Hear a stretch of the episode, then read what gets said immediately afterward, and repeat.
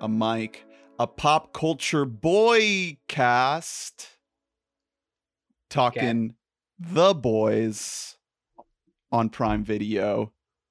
How is everybody doing? We're on Zoom. We're back on Zoom, by the way. So, disclaimer we're Yeah. distanced. Yeah, we'll be it'll be like 15% less bits than you're normally used to, but Yeah. there'll still be I'm gonna try Don't not to get like that. moody like when we did all those months on Zoom at first. I just I like hated that shit. But now I've come to terms with it because this one is my fault. Because Mhm. I I went on a vacation and then haven't been tested yet. You're a dumb bitch. You Mhm. got that that uh that Tennessee Rona. Mm-hmm.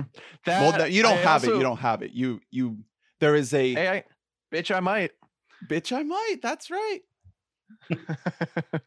I hope not. I drove you home from the airport, so that makes me just completely open to all of this.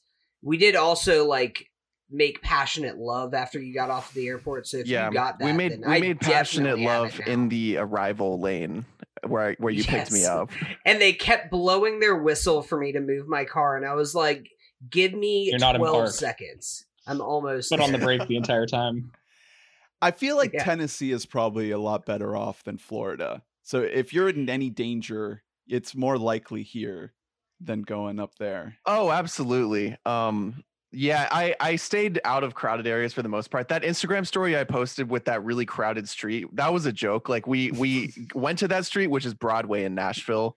It's like the the tourist street, and uh, immediately exited that street because it was so crowded. Was it really sad, or was there a lot of bustling musical happenings? There was there was music. It was uh, you know it was obviously less. I liked it because there was just less traffic generally. Um, I think Nashville is like the white women capital of the world. Um, I don't I was trying to figure out if there was some sort of white women convention, like an Arbonne convention or something, because they were coming out of the hotels and there are Nashville has like these all these different companies that are like like extra long pickup trucks with like you know like the back cut off and then just like a party group or like a bus with the back cut off and it's just a party group of like 10 white women all singing like uh, low by Flo Rida at like the top of their lungs, just driving down like pretty business oriented streets of downtown Nashville. Um, Wow. that was so that was like pretty much the worst part of Nashville, I think. we Uh, bought a every- mic, everything else is good. an anthropological podcast. Yeah, I really, I was really fascinated by that. Um, but uh, anyway, it was fun. Uh, I'm not feeling, not feeling too hot today, so called off the in-person pod. But you know, Hey man, good- we're here. We're here for you. The listeners are here for you. you well, I'm know. uh, luckily I have access to uh my compound V for podcasting, which is some cold brew and Yuengling.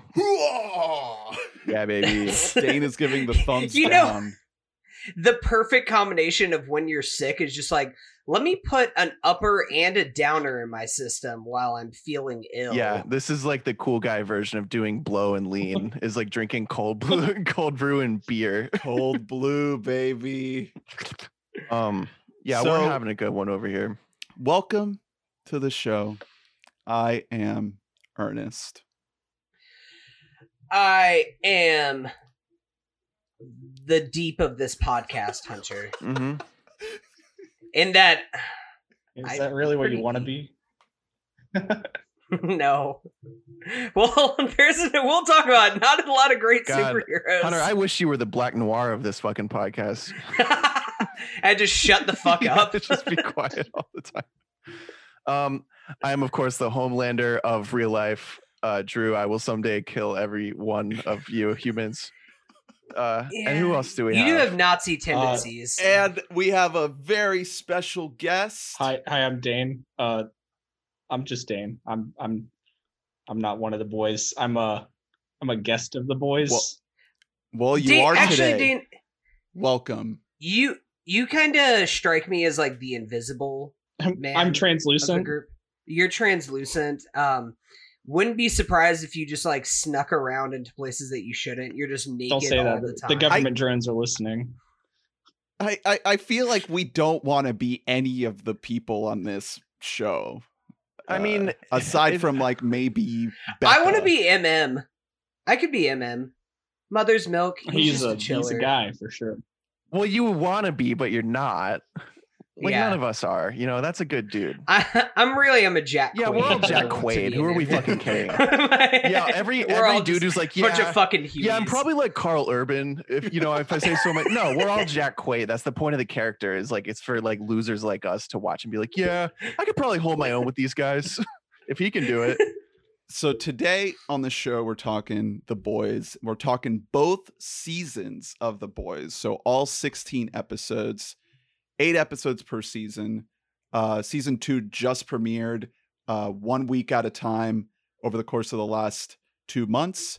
Now it's wrapped up and now we're ready to talk about it. But Yes, the reason um, why we have Dane on is because when we had Dane on for the first time about a year ago, when we talked Watchmen and the Irishman, his last words as he faded off into the old folks' home distance um, with the door closing in on him was watch the boys. Watch the boys. I think that's exactly how it went down. and it only took uh, a year for us to Yeah. actually But- do that. whenever well i do i have a policy that whenever i say i'm going to do something that somebody's just like you should do this thing i'm just like cool give me like 12 to 18 months and i'll probably get around Yeah, to that's it. fair. I I think I was the first one of us who checked it out because we saw you again more recently, Dane, and you you mentioned it again, and I was like, okay, I'm gonna watch the fucking boys, and I like instantly I was like, this uh show has it, like this show has got it. You know what I mean? Absolutely. uh like that's my main takeaway of of the show the boys which by the way is on amazon prime video um it, it has the x factor for tv you know like it just it so effortlessly juggles such an insane fucking plot that moves forward at like breakneck speed. Um it has a good mix of uh, like low you know low threshold of understandability but yet uh high cultural commentary at the same time. Um it's that- very watchable. that yeah that there is a, enough for just about anyone to grab onto as long as of course you can stomach the immense amount of gore um which shouldn't be a problem for most people i know at least um but it does my- get a little overboard sometimes. Oh, absolutely. It's just this show, like, I knew that this show had me really, really hooked when I started making references to it or like wanting to make references to it to you guys. When you Mhm. had, I knew you hadn't seen it, but like it became like a reference point for me of like, oh, fucking Homelander over here. Because the characters are so uh, identifiable, they have so many unique characteristics. Uh, I, I'm a big fan of this show. So Dane, Yes. we aside aside from us being uh financially obligated to watch the show because you are now a donor Yes. and supporter. You're now one of our I- sugar I own you. daddies. Yeah. Um which we appreciate you owning us. We want we want you to uh to Continue- um dominate Yes. Okay. us Okay. uh daddy. Mhm. Uh, Um, don't call me daddy, uh, please.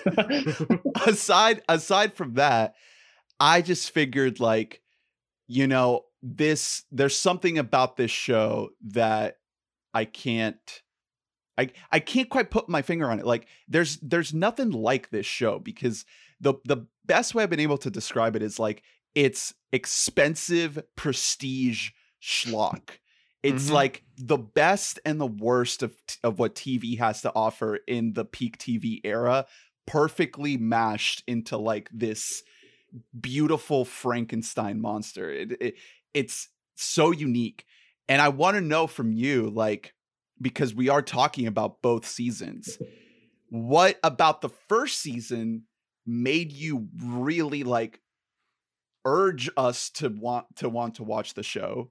Uh to to get us to to get invested in it and did the second season like capitalize on that did it deliver okay. Uh, the first season, uh, it, the first se- watching the first season, uh, I, I'm sure all you guys saw like the ad campaigns for it when it was coming out, and it, it uh, for me it was it got it got a little lost in the shuffle for me you It know? was- there's too much tv it was very obnoxious how much they were like, you should watch this. So so one day, uh, while I was looking for a job, I was like, you know, fuck it, I'll I'll I'll I'll give it a try. so I sat down and literally within the first five minutes, it, it really sets the tone for what the entire series is going to be about. And and I, I swear for like a month there, I was like, I, I need to like know more about where this came from, like where it's going, about like a little more know about the characters. So I watched it. It it's really just what I think drew me to it was that it was like uh, a very very well done satire and and Yeah. commentary on uh, corporate superheroes. And what's what's really interesting is that after I watched the first season, I went and I read the comics. The comics were they they wrote them in 2006, so some of the source material is is uh, mildly dated in the current political climate.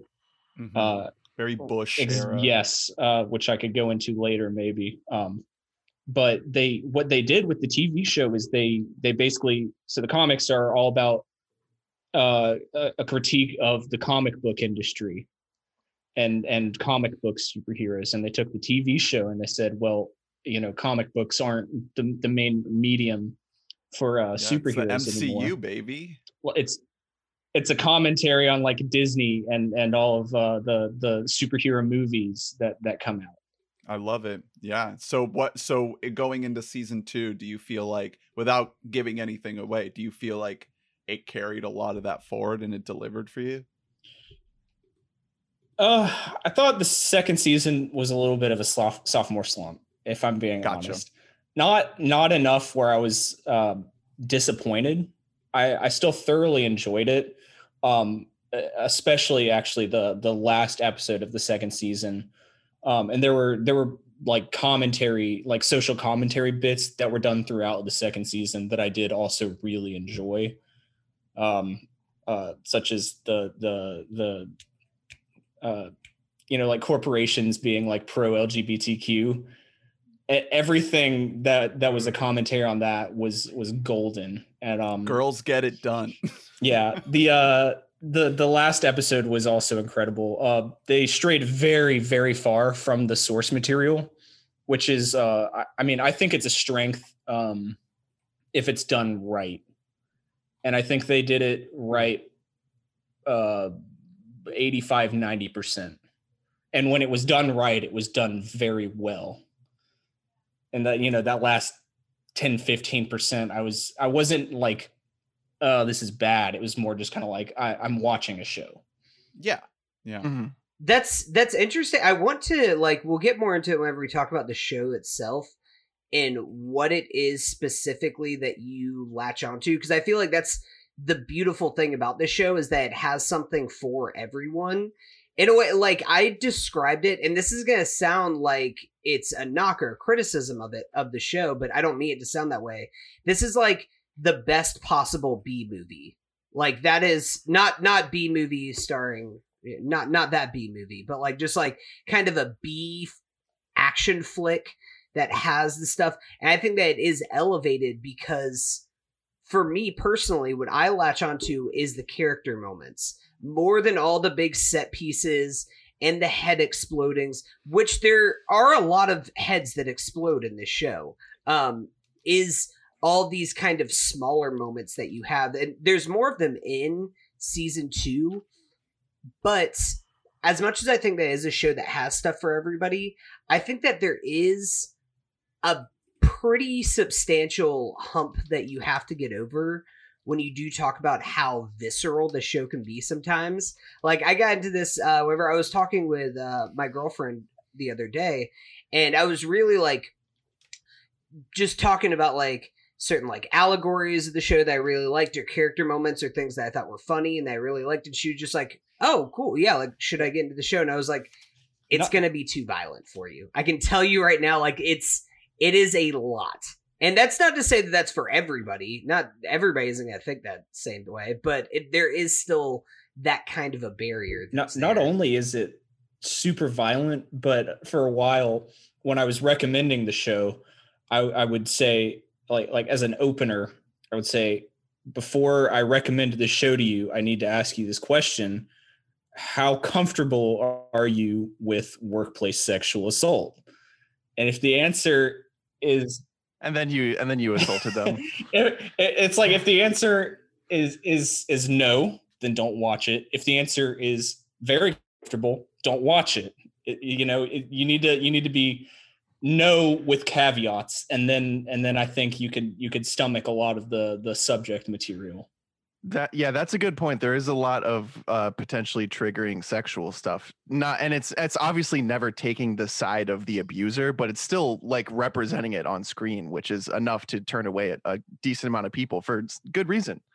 Um, but uh, yeah, overall the the show, like I said, I want to go back to how it it manages to both contain high and low because I think that's what separates it from most like B movie type content it sort of reminds me of uh like dialogue wise we're getting it's mostly movie. It's not reminding me of television the way that characters talk to one another. You get a lot of speeches that are extremely written and written in such a way that gets so much across without seeming too sweaty and while also moving the plot forward because the plot is like a movie's plot every episode. It moves so quickly. Um so you get a lot of like tender character moments that have a speech that's like it's so so written in such a way that no one would ever talk but it works. Um and then of course you're getting like crazy action. I do want to say amazon spent a lot of lot a lot of money on the show. Um uh, where did they get it from? I can't imagine. Um I don't know where I bought yeah, these new headphones. They just showed up at my door. but yeah there there's so much money in the show that you're not thinking too hard like how oh how'd they how'd they you you're able to suspend your disbelief a lot more than i thought i would be able to with uh and you know an amazon tv show. I, I thought that maybe they would skimp on something like that. They don't skimp on that. You know what they don't skimp on is music. They pay a lot of money for music rights and that does another really good job of of creating a movie type of environment. I think for that you. the the you know? music actually the that um, compliment goes to Eric Kripke. Uh, I think he had a hand heavily into the soundtrack track decision. Yeah, he's he's been at the helm of adapting this for the screen. He's not the comic book. No, writer, no, right? that's uh, Garth Garth No, no. Ennis who uh, he wrote Preacher, Preacher. Uh, Mhm. which you read and you didn't like the TV show, right, Ernest? I I I really enjoyed it up to a point, and as it got closer to the end, it really started to lose me, and I haven't finished it They yet. they mush a lot of stuff into the last season. Yeah, the comic is incredible, and though. and that that that really speaks to uh, i mean the source material everything i've read by garth ennis has been just just i mean i don't want to Yeah. say perfect but as close to perfect as i would allow it to be he takes a he takes an interesting approach to his writing where he's extremely cynical and nihilistic and this show absolutely embraces that i don't think Yeah. the preacher show did as much uh, although it definitely does to a degree but this one uh, preacher was on amc so they still had to like have some parameters this one just goes fucking balls to the wall it. Yeah, it's really really uh, like it's so wildly smart. Some of the parallels that they're able to make. Um, I like, and that speaks like I I just mentioned all the low things that are very enjoyable about this show. And low is not a diss; it's just saying like easily accessible.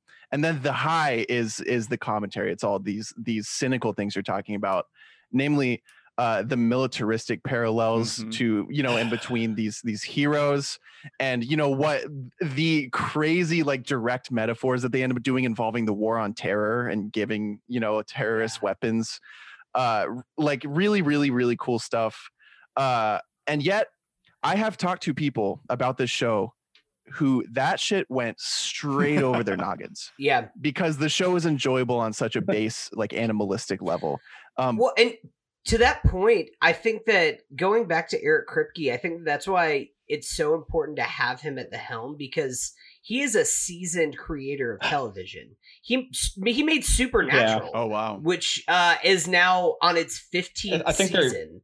And then he also made it, but- Yeah, This is the last season. Yeah. Uh he stepped out after like the fifth season or something, but he made uh he also has done Revolution, which I haven't seen, Timeless, which I've seen a little bit of, which I know a lot of people were mad that it got canceled as early as it did, but he is somebody who has been around the block and he knows how to make things that are mass appeal like Mhm. that people will gravitate to and now with this being something that's going straight to streaming he doesn't have to worry about censoring down some of his ideas and what some of the messages that he's trying to get across to fit a network's guidelines because amazon's like do whatever the hell you want make as nihilistic a show as possible but I like that he doesn't. It doesn't ever become doom and gloom. The show there is still like a weird Well, yeah, optimism. that- like, I was just about to say that. it's it's it's almost not even necessarily necessarily fun. Like there, there's an amount of fun to be had in every single episode of the show. Um, and like you know, they make sure not to get us so bogged down in the negatives while still including them in full force. Like there, uh, another another thing that I really really love about this show is I I don't want to start a, a flame war here, but I think that this show has a much better grasp on what it wants to say than the Watchmen show did. I think that this show is way, way more clear on its message. That show was so incredibly ambiguous on its message. The authority figures are heroes and villains in that show. This show is so obsessed with in- interrogating the concept of worshiping heroes, no matter who they are, whether or not we think we we like them. It is constantly making us reassess our opinions of every single character, uh, perceived good or bad, because that is the greater point of what uh, the original creators trying to say i'm assuming with these comics is like you cannot worship these people Well, it is direct I- evil I think the uh, the message of the original. I think that's pretty close. Uh, I think it, it uh, more broadly speaking, it's um, uh, competence versus incompetence, uh, and that you should view corporations as not inherently competent. Uh, they're looking to make a profit, and uh, they'll do anything to protect their profits. So it's uh, in a way, this is hard hard to phrase uh, hero worship is bad, but it makes money. So they're going to protect that no matter what the heroes do. I mean, that's why Yeah. the heroes. I, I guess that's the point you're trying to make. That's why the heroes aren't the the the superheroes. Right. I, I They're the they're the humans. I- you know, that's who we're rooting for. and that's well, so the the comics and I, I'm hoping that the show. I mean, it's from what from what they've made so far, it, they've done a pretty great job, both mediums of um, humanizing everybody, while still retaining that the the soups are detached from the rest of the humans and they right. they aren't necessarily aware of this so they they just They're they're forces of what destruction. what they think is totally normal and acceptable is absolutely not normal and acceptable. All right. So final thoughts before we get into spoilers. Any final thoughts? Um, I I really uh, as I read the since I read the comics and the uh the the sh- watched the show, I'm uh I'm very impressed uh at how separate they've been able to keep both um uh mediums while not changing too too much from the source material character wise.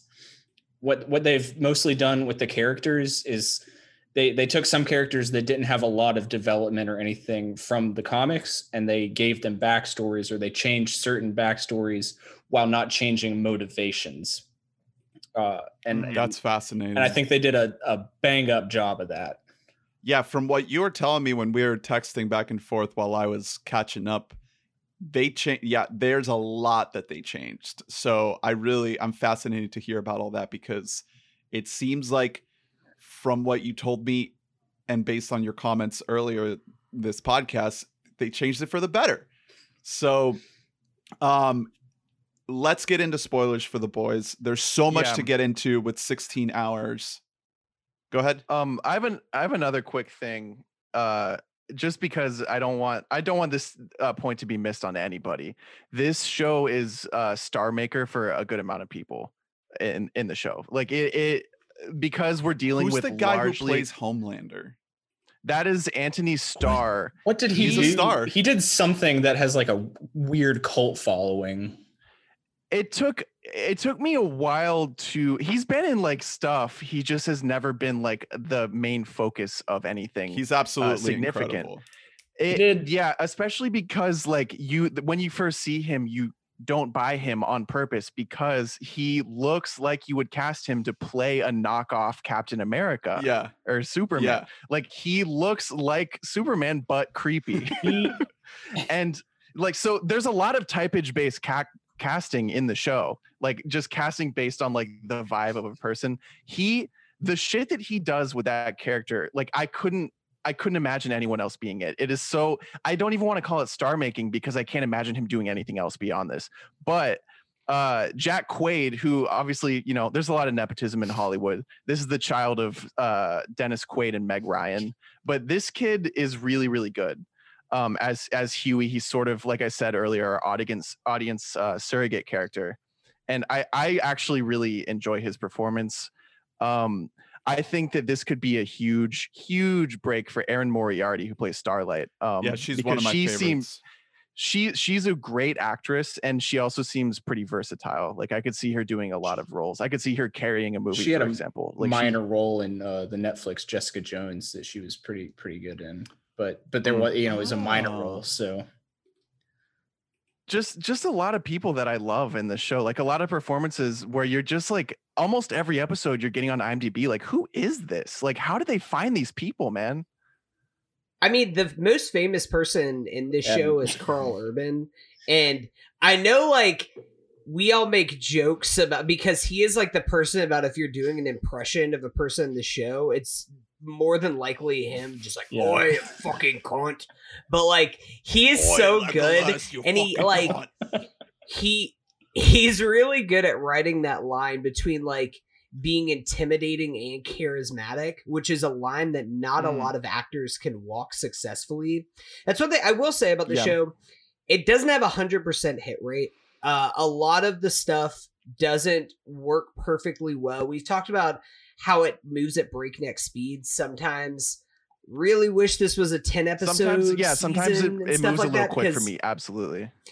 it moves quick and some of the allegories and symbolisms uh don't work as well i want we'll get into specifics and spoilers of what works and what doesn't work as far as that goes but i think that there is still so much here to love that once again uh with the caveat that if you can get Yeah, past the violence and stuff, extreme that stuff doesn't bother you then i think Yeah. that Oh, also, you will enjoy Do not show. disrespect Elizabeth Shue. She's the most famous person on the show. what show. was she in? She oh yeah yeah yeah and yeah, she also right, is right. like Elizabeth is. probably I'd say pound for pound the best performance. I gotta in the show. say, like she she is a Um, killer, man. She she's- rocks so fuck you, hard. Karen Fukuhara is the best best actress on the show.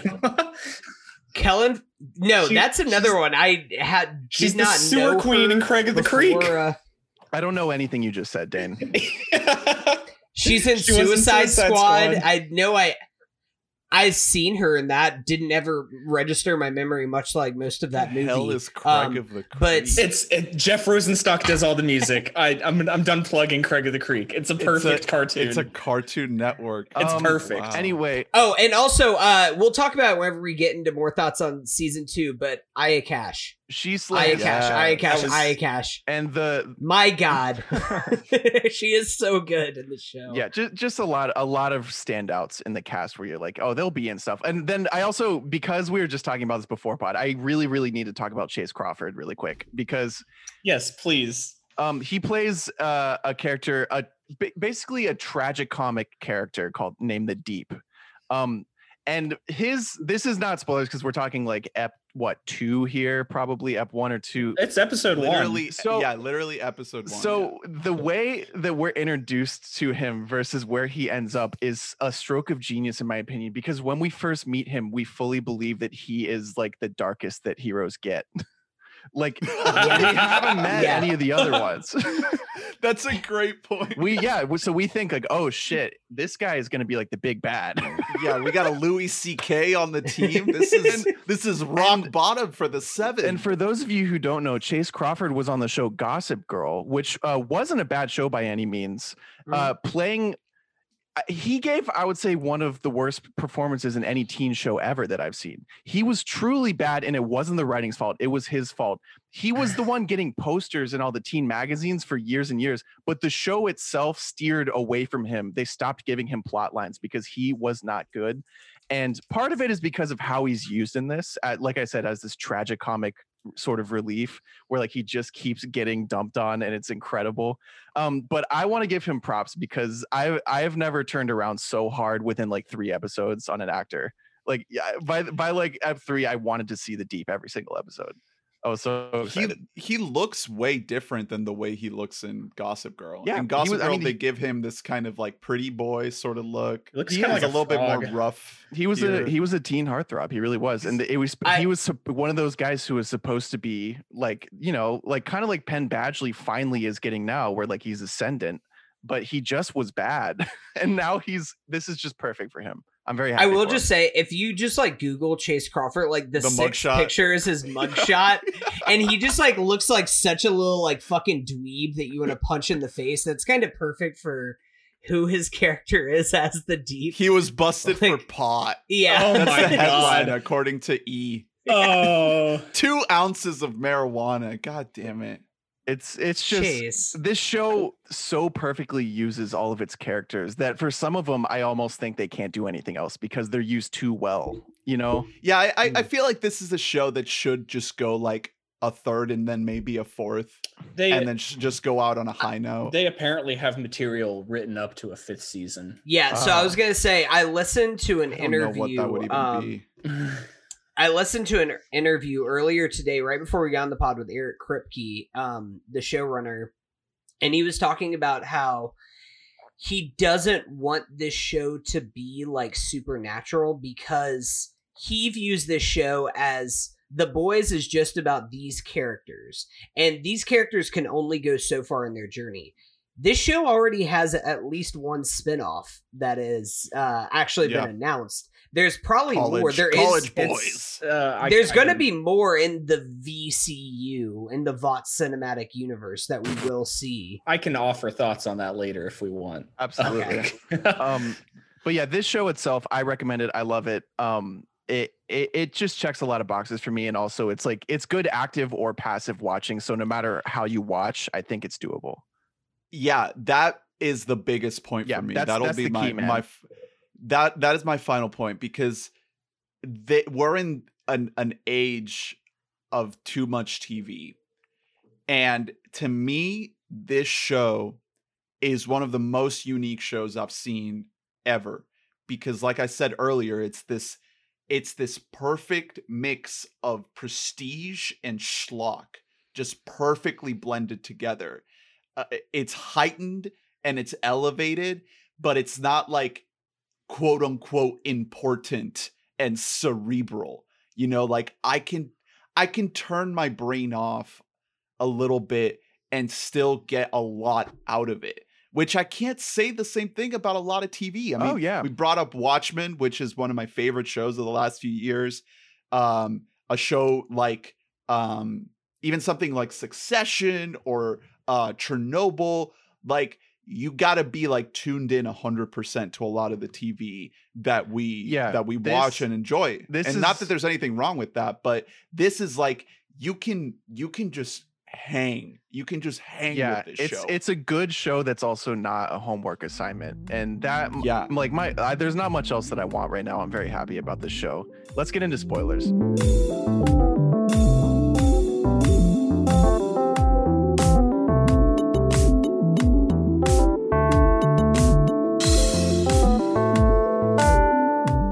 So so let's start with season one.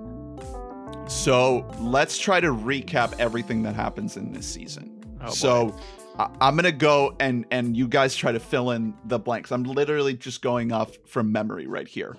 So Jack Quaid loses his girlfriend in a horrific bloody accident with A Train.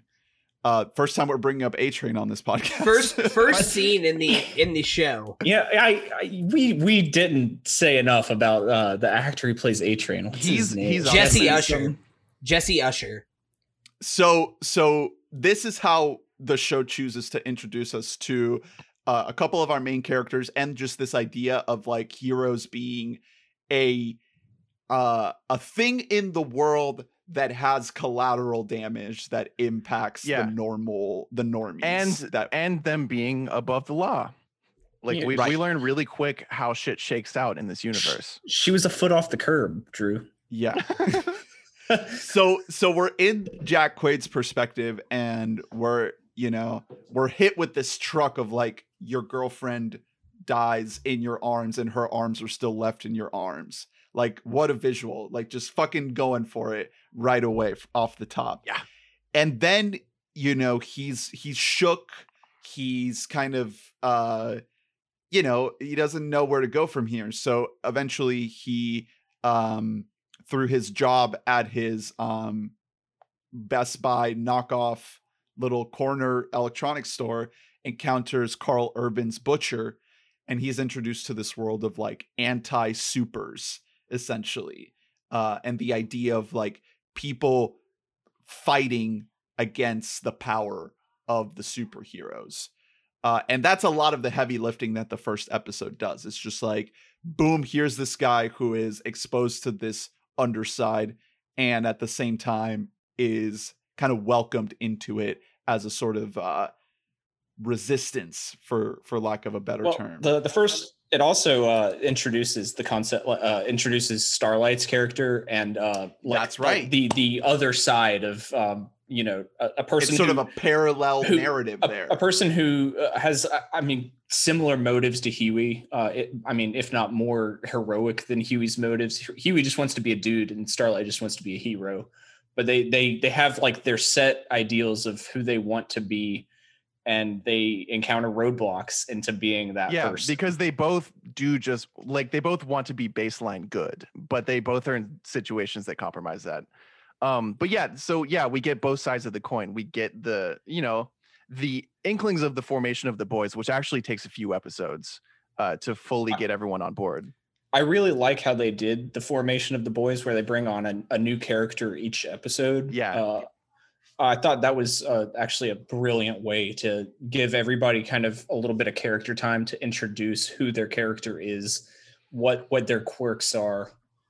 Um, Yeah, I will say, um, the idea of the boys being something that needs to be assembled, I thought was a little bit of a surprise.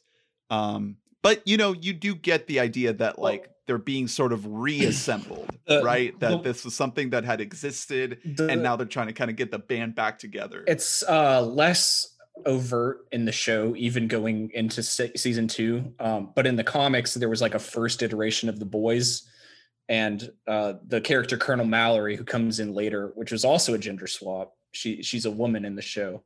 Uh, Hughie essentially replaces th- that character for the second iteration of the boys. So I I did really uh, appreciate uh, uh, post reading the comics how they uh, carried that out. E- yeah, even that's if it's interesting. right.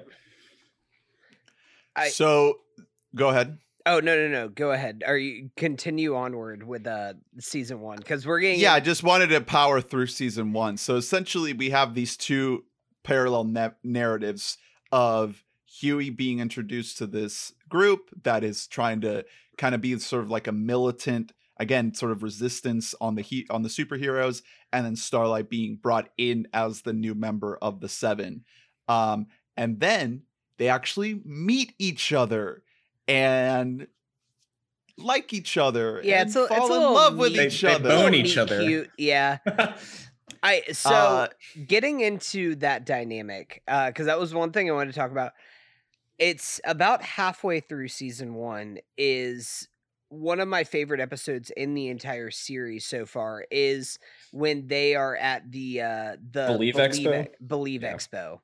Because I think that that's one thing. It's a good season episode. one, really good one. season one especially season two gets a little bit more Questioning. i'll say scattered with its Oh. well scattered with its main things that it's trying to interrogate these main messages gotcha. season one really is investigating the hypocrisy of all of this and this is just an entire episode that's framing the hypocrisy of superheroes with the hypocrisy of the church and with kind of organized religion as we know it. If you want to be able to have this special blessing, well, you got to pay like hundreds of thousands of dollars if you want special treatment and all these kind of things. Like, I just think that is a perfect episode for what I watch the show for, which is kind of these care it's mostly character based moments that lead to a broader message that the show is trying to get across. Yeah, I got a lot out of that episode just because the idea of these ultra Christians being in bed with the militarized heroes and and and intertwining their faith with their patriotism. Yeah. And It's a good thing that violence has never come go- about due to religion though in our world. never in history of humanity has that ever happened once. Good point. That's a great point. But you're you're right, Ernest. Um, and that I think is when the show's sort of overtness kind of won me over because episode one, I was I was a little cynical about it in that uh seeing like w- you know the recipe like you're seeing like okay he- this is what they're going to be doing is like is like pointing you know their crosshairs at he, you know american superhero worship culture at marvel at dc at uh at consumerism you know at the military um and that episode introduced enough kind of complexity into that equation that i ended up more on board i think because For sure. yeah, because and also like learning about the comic books because uh like you said i i would have guessed that these were more recent books uh but no they it's just been adapted to fit modern times when like you said they were written to uh they like have these same critiques but ma- like critiquing comic book culture as Yeah. opposed to like a modern film culture because this wasn't modern film culture back then and mm. critiquing the invasion of Iraq. Yeah. Oh, of Like, course. yeah. that very is- Yeah, that is like wildly like all over the place. Um, it's it's super super overt, and that yeah, that's the other thing that won me over is the WMD's uh, slash giving giving uh, Compound V to terrorists uh, like parallel. That that was the moment where I was like, this show can do anything it wants to me. But it still doesn't become a very important show Yeah. about serious things. Mhm. I- I think I, I was gonna originally try and break from the pack. I didn't. So I like the believe storyline. Uh, I just think that it's dated. I think it would have been way more impactful in like 2008, 2007 when you're, the comics you're originally probably right about that. and and that's probably why it was written uh it's it's uh, taken pretty i mean it's adapted um obviously but but the the whole believe thing happens in the comics but one thing that i do remember specifically from that episode uh was maven homelander on the airplane Mm-hmm. That was that Yeah. episode? I oh, yeah, wow. that was actually um what what I, I found to be like one of the most impactful moments of the first Yeah. season. Well, this is another thing that they do so well with our introduction to Homelander. Because, like I said, like we when we meet the Deep, we think he's the worst it gets. When we meet Homelander, we actually still think he's the best that heroes get. Because I don't know, I don't remember if it's Karl Urban or someone else telling Hughie about like how they have dirt on all of the heroes because they all go to this sex club. But he's like, "What about Homelander?" He's like, "No, Homelander's perfect. He never does anything like this." so we think that Homelander is the pure one Yeah. and the descent he takes and this is a key moment for that uh the the airplane scene and it just keeps getting worse and worse and worse and we end up with one of the most despicable characters in tv history i think so in the Yeah. comics, the airplane scene was actually um it was all of the seven went to the airplane. Interesting. Wow. And it was uh on a specific day. I think you guys might know of it, uh September 11th. Uh oh you know, my 2011. Oh, I good They rewrite. were on a plane on Great- September 11th. Great rewrite. Very good job for them to Yeah. not fucking put The- that in this show. The That plane didn't crash into the uh into the the World Trade Center. It crashed into the Brooklyn Bridge. my if that if they would have kept that in the show, I would have like my eyes would have rolled so far to the back of my head that I might have not There- been able to take there- the show seriously. There's a lot of things that it's like I I didn't think that you, you know Amazon probably would have let this shit fly, but it's probably a good idea that they didn't write that. Like Starlight doesn't uh uh you know get sexually assaulted by the deep in the uh in the comics she instead gets sexually assaulted by homelander black noir and a train all at the same time. Oh my god. Mother, f- what It's- in the hell is like, wrong so- with so- this guy? so if you if you Jesus think that this Christ. show is fucked up the comic is is way way These are- worse in that smart, regard Smart rewrites though, because I mean the 9/11 thing is is very smart. Just because, like, uh, there's the overtness issue, of course, but also you can't have a uh you know any simulacrum of current american culture without 9-11 having happened it has to have happened as it happened because it informed all american culture moving forward Yeah. especially the stuff that this show is commenting on so Yeah. 9/11 has to have happened for like American conservatism to exist as it does. Yeah. I mean, Garth Garth Ennis seems like a twisted fuck, but I'm honestly happy that they wrote Max Keeble out of the show. Well, I- that would have that would have brought in the haters, man. Like, yeah.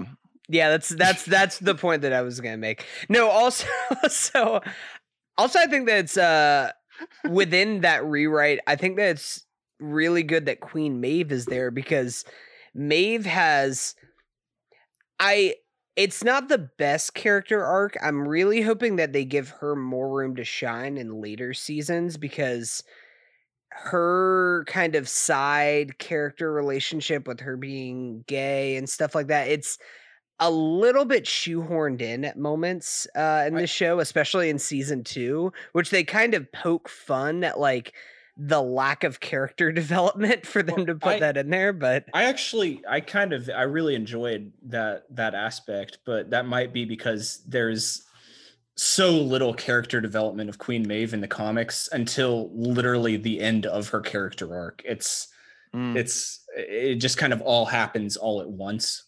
so we're we're stepping into season two here. So let's finish out season one real quick. So we got to talk about uh, them kidnapping um, uh, translucent. They get yeah, they get Uh, translucent. they uh Hughie kills him specifically. That's you know he blows him up out the ass. yeah, that's a with big an ass bomb. What, what they should have done to Thanos, you know, but yeah, it's a big transformative moment for Hughie in terms of like getting he too makes a big choice. yeah, he Um, does that. Um, you know, we another- get go ahead. Oh, sorry. Another thing that I really like about that specific instance is that they, uh, by doing that, they they wrote off one of the weaker characters of the seven from the comics and left a place for them to bring in new characters, so they could still continuously focus on the seven without bringing in other superhero teams, which is how the comics worked. Oh wow. that's so how- translucent never dies. In the comic Translucent isn't a character in the comic books. Oh, oh wow, it's it's a character called Jack from Jupiter, who's he's a Martian Manhunter uh, allegory. is- Is the idea. Um, but Wow. by by by writing that character off, um, I they they've left out one of the one of my favorite scenes in the comics, but they've also made it possible to bring Stormfront into the Seven, Yeah, which Stormfront never made it into the Seven in the comics. interesting. Mm. So I really So- like that dynamic. before we get to all that, there's a couple points, very important points about uh season one that I want to Yeah. get to. So we're we're introduced um to the idea of like this this compound V, right? Yeah, And, because and the fact that A Train is like juicing himself. yeah, he's it. abusing it in order to you know retain his fastest man in the world uh, title, so he can stay in the seven. Uh, he's also fucking Popclaw, who, in my opinion, is probably the worst actor in the show. I think that's a fair assessment. Like really really just like base level it i mean these characters are hard because it's hard to find emotional truth in something that's not real um, and there's so many of them. They only get so much time. No, I know. You know, so you Um, got to be a really good actor to like yeah, make your. but that's that's our first place. like this entire sequence is our first big project for the boys to undertake together is you know so we get to see them sleuthing and doing research and intel and like you know each using their own individual skills Mhm. you know we they get see her ride that guy to death. His fucking skull Yeah. explodes underneath her. That that was a a, a rough scene to watch for sure. I screamed. I, fucking screamed. I knew it was gonna happen. Not specifically the way it was gonna happen, but I was like, she's gonna fuck this dude to death. This man is not leaving this room alive. Yeah. This show has like conditioned me to like anytime that I see somebody in a semi-vulnerable state, I'm like, they're gonna fuck it, their head's gonna Yeah. gonna explode. I, I don't I don't trust anybody having any just like I'm I'm good in this situation. Yeah. I'm safe. So then they they come into contact with uh what what uh Kimiko, right? That's her name. Mhm. Uh she didn't actually have a name in the comics. So Mm. The all- FBI all- lady. No, no, uh the the the Asian girl. The, Yeah, oh yeah, yeah, yeah, yeah. The mute, the mute. Yeah, yeah, yeah, she she is mute. uh I, I I think she's done a wonderful job, uh Karen Fukuhara of She's a yeah. I mean that's that's act- like acting acting the shit out of a character that canonically does not say anything. yeah, that's like technically the hardest undertaking of any of these. Like that's a tough acting project, and she's really good. I love her little uh, relationship with Frenchie. Um, like I, I'm- I just I, I like. I'm their very glad that that they explore it as much as they've done. I just I just want those kids to make it out of everything, okay? Her and her brother. Uh, No, it's no, very her and brother Frenchie. doesn't. Her. Bro- oh, gotcha. I was about Just- to say. Her I just like is those kids. yeah, I want him to make it out. Who knows? They're they're diverting too. from the comics. They're diverting from the comics. Oh, but I hope they don't in that regard. Ugh. um but yeah so that's that's one of the key you know dynamics we have is them figuring out what to do with her constantly karl urban wanting to like just straight up kill her at points because he basically wants to kill every soup that he comes He's- into contact with Yeah. that and that's like it's a really simple character motivation but it's uh i mean it's the entirety of his character and i think they've done a really good job of kind of drawing like th- there are times where he'll kind of divert and he'll show leniency and then there are times where he doesn't yeah, well, that'll Yeah. get more in, Espe- in as- mostly going two. into season two Yeah, I because I have a Um, lot of thoughts about that in season well, two, but anyway though i think the other key key key season one through line is homelander wants that milk Elizabeth. Oh my Shue, God. Elizabeth Shue's milk. so I, Dude. I was Uh, calling this so early in the show. The way that he looked at that baby and the way he looked at her titties, I was like, Yeah. "He's gonna get that milk." Yeah, It- it- There's a great- got I it. literally said this to my scene. girlfriend. so what There's if a i great scene where he's staring at the wall and you don't know what the fuck he's staring at like a painting They- of himself they, and and they reveal that he's like x-ray visioning into her milking herself for her baby every time that they like bring that office. up it it it adds more because it's like you see him looking and then you see him looking and then you see him looking and she knows that he's looking yeah She fuck yeah. Uh, their their the- dynamic is incredible. Obviously, the the Freudian psychology behind all Mhm. of it is is so. Again, it's very overt, and yet I've talked to people who who you know didn't get there with it. Um, Well, and that speaks to why the what show's it- good. what if i told you that uh the stillwell character was a man and so all of those sexual Different kind of milk. uh, it's it's all that's that's not in the comics at all that is completely organic that is all the writers I mean, of the that's show that's incredible It's- to me. it's one of the best payoffs That's- of a, of a No, well, it's also- so it- I've seen. it's also perfect because it's laying the seeds of how pathetic Homelander is. Like at the end of the day, Mhm. Homelander is the most like as like despicable as he is and all these horrible things about him. He's also like just a fucking baby. He's like a, just a pathetic little child. And this Yeah, is establishing it that He- yeah, he so has- early in the show. He's a- he's a test didn't tube have baby. parents. Yeah. Yeah, it's it's just it's incredible. It's also I mean also all of these scenes are fucking electric because these are in my opinion the two best actors on the show. Uh, the- going yeah. just going fucking toe to toe with the sex bizarre maternal I- sexual tension. I've thoroughly enjoyed watching like Comic Con panels of them discussing the scenes that they did together, and they're like, "Yeah, it was weird as shit, but like, you know, we did a good they job. and nail we, it we saw the product that we made, and we were proud of it, even if we weren't comfortable with making it." Mhm. i mean the guy the the what's his name alex An- starr Anthony Starr. Anthony, anthony Starr. starr this guy is in the zone Yeah.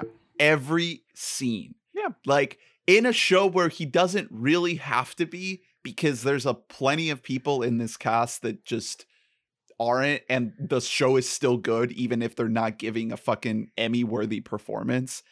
He still brings it. He is fucking in there, man. You're so right. he's it's in his eyes, dude. Yeah. Like he's, He's- insane. Yeah, and it's a lot of it, like I said, is typecasting. Like he has the look of a horrifying superhero. You know what I mean? Like he he looks like a Captain America with something to hide.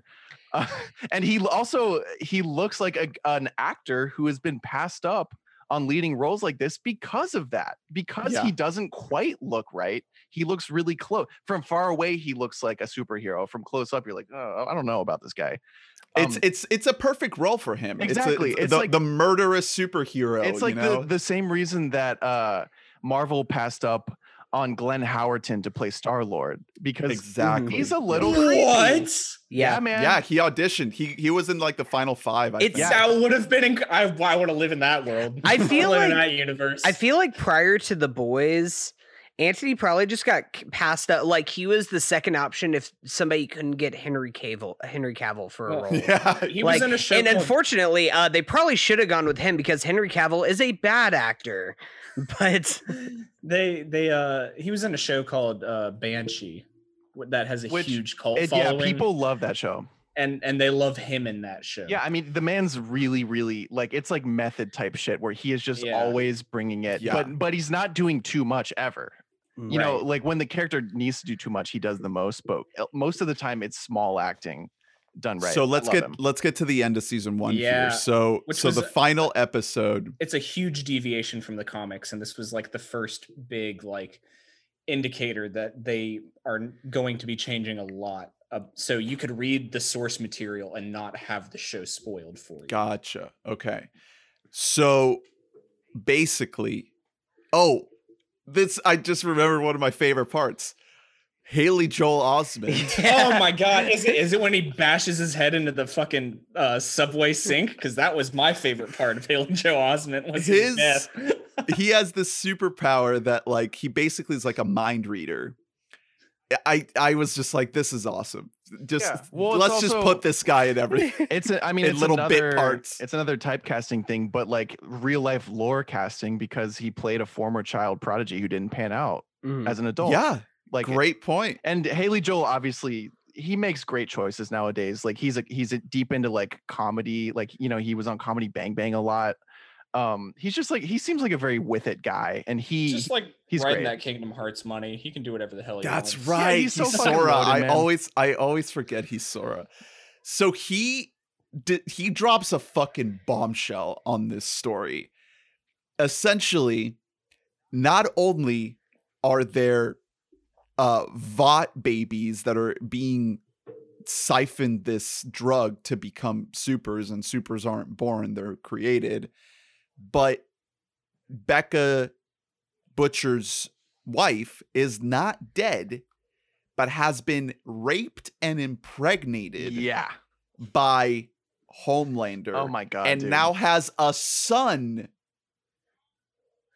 somewhere eight years later. Eight Yeah. year old boy. yeah, just about as big. I'm in a season that's just like full of bombshells. What we think are bombshells, then this is dropped on us like toward the end. We're like, huh? Yeah. It's so it's so good. And even the scene where you see the actual flashback and you're led to believe that like her pregnancy went so badly that she died. Yeah. You know, that the Well- fallout of that was just her fucking dying. like that is effective enough of a bombshell. But then they, you know, take it even further with the kid being alive still and her being alive still. Yeah.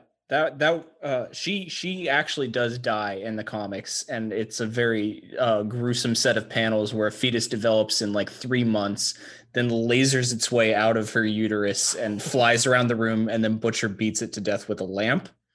Oh I do kind of wish that we would have seen that though.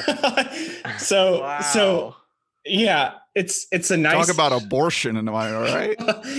my god it's it's a it was a really welcome twist where i didn't have to see that shit you Well, know I mean, we did see the, the you know the birth at because I Yeah, someone yeah. like Edgar someone was lying to Homelander about it. I want to say Yeah, it was like a every- misdirect. is uh uh what vogelbaum and yes, uh, that's it.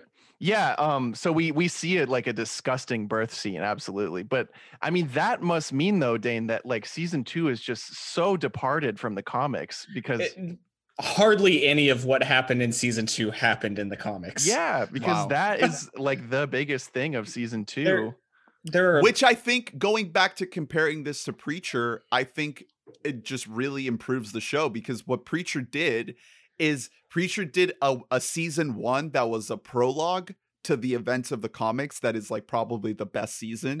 you and then think season season, one was the best? Uh, to me, I mean, yeah, Okay. it, in my personal opinion. That's your And opinion, season- man. And then seasons two, three, and four just cram the plot of the comics hardcore, like trying to just verbatim stick to it. So I think that this method, I think, is is is better. Yeah, because to, comics- just to run with it. Comics are extremely different from television. Like the constraints are, a, it's a different set of constraints. You have to make key adjustments. You cannot just adapt. A lot of the time, when I have an issue with something that's an adaptation, it's because they tried to be really true to it. We just talked Mhm, about exactly. Inherent Vice, for example. That was my problem with that movie. Is he was too respectful to the book, and he wasn't focusing on the movie. You know? So the very end of season one is a confrontation between Butcher, um, Homelander, and And uh, Stillwell Chew. just sitting there. yeah, Stillwell. Yeah. Yeah, I was uh, and I was fully erect for that whole scene. I just what a great scene. Like just peril, menace, tension, suspense. Like it's just all cranked up. So good. And then, of course, we knew it was coming, but even seeing it was a doozy. He fucking Homelander lasers her point blank in the eyeballs. In front of Karl Urban, Wow. who finally thinks he has checkmated Homelander. Yeah. Uh, not not One- this one not of the brightest. times, Yeah, not of the brightest moment by Butcher.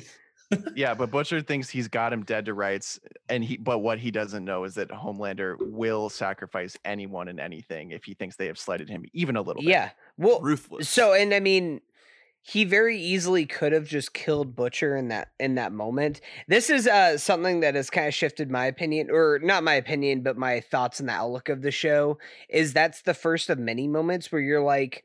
Homelander and Butcher in the same room as each other. Why isn't Homelander just fucking laser Butcher in half and then uh then there's you could just kind of wrap this up real quick.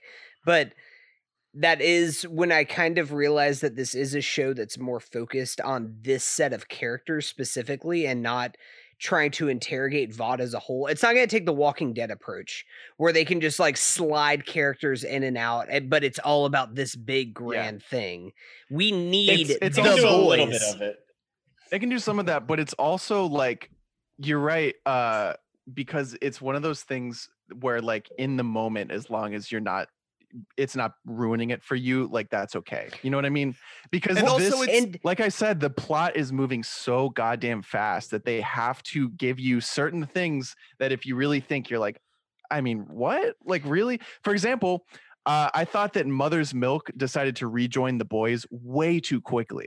yeah, Like, like he was, he's like, no, I have a family now. Like, I uh, don't love everything. Yeah, but we don't we don't see the family. No, like I know, but that's he has one, and he, and then like after two minutes of conversation, he's like, all right, all right, I I'm back think- in. it's I think it's the, a I think TV show. Yeah, Yeah, that's what I'm saying. That's exactly Yeah. what I'm saying. Is Well- like they have to move forward. And it is smart because I mean Homelander also is not just about like just killing for no purpose. He wants to like torture and embarrass his prey. Like he wants to fucking play with his this dead pretty much like this nothing this toy to him as opposed to just like killing it immediately. So he decides instead of uh instead of just killing you, I'm going to show you that your wife is alive and also I have a baby with her and she is raising my child.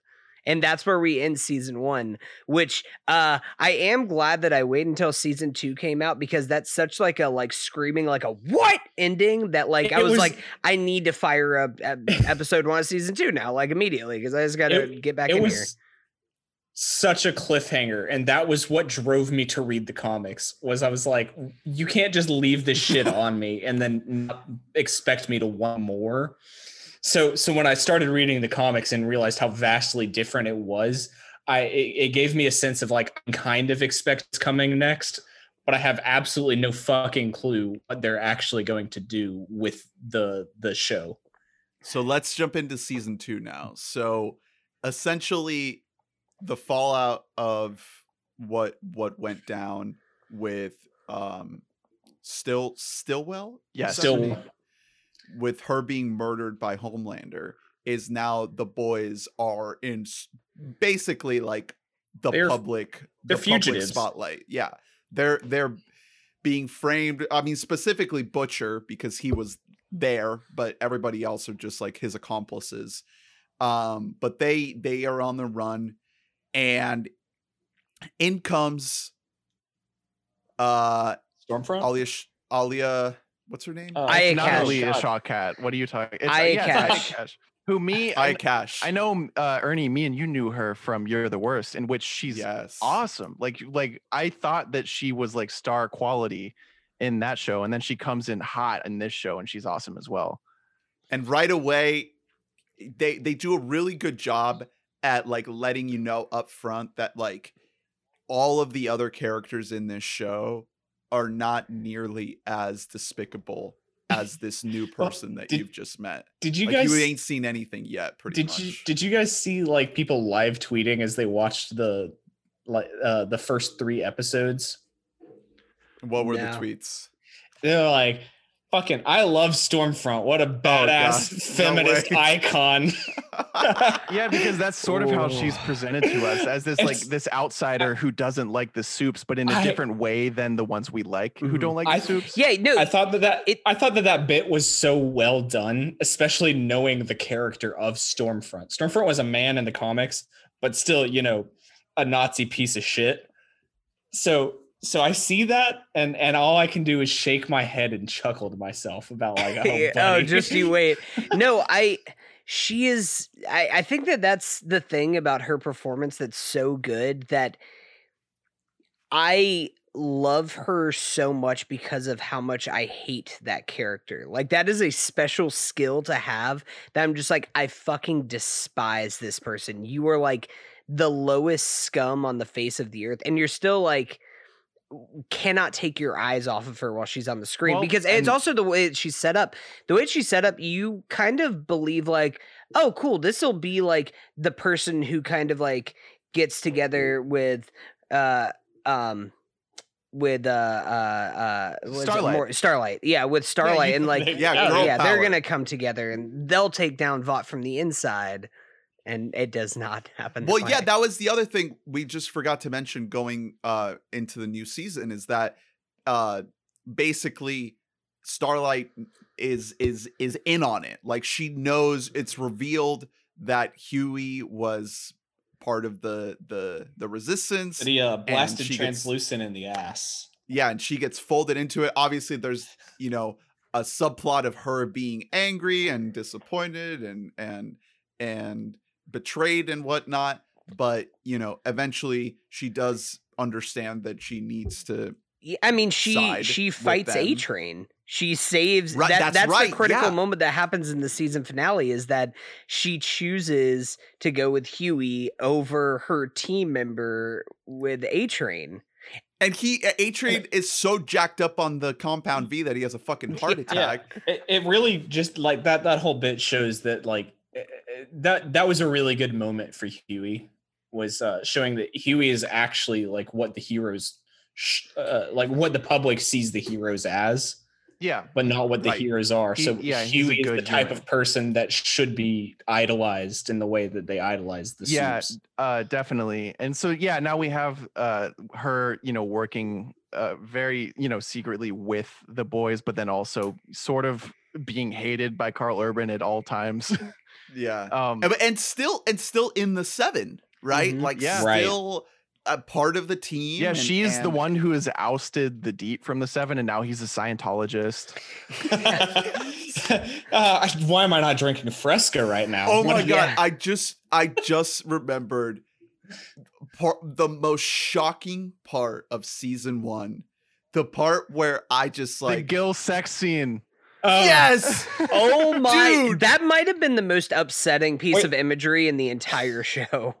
I like more more cannot so more, believe it. Watch. more so than like the the the the the the mommy son fetish. no, I was kind of horny for that. Um, but the the gill the gill fingering uh was just like This show is deeply up. upsetting. Like I every time that this girl that the deep met on Tinder and brought back to his place just like kept reaching deeper, I felt like somebody was just digging in between my ribs.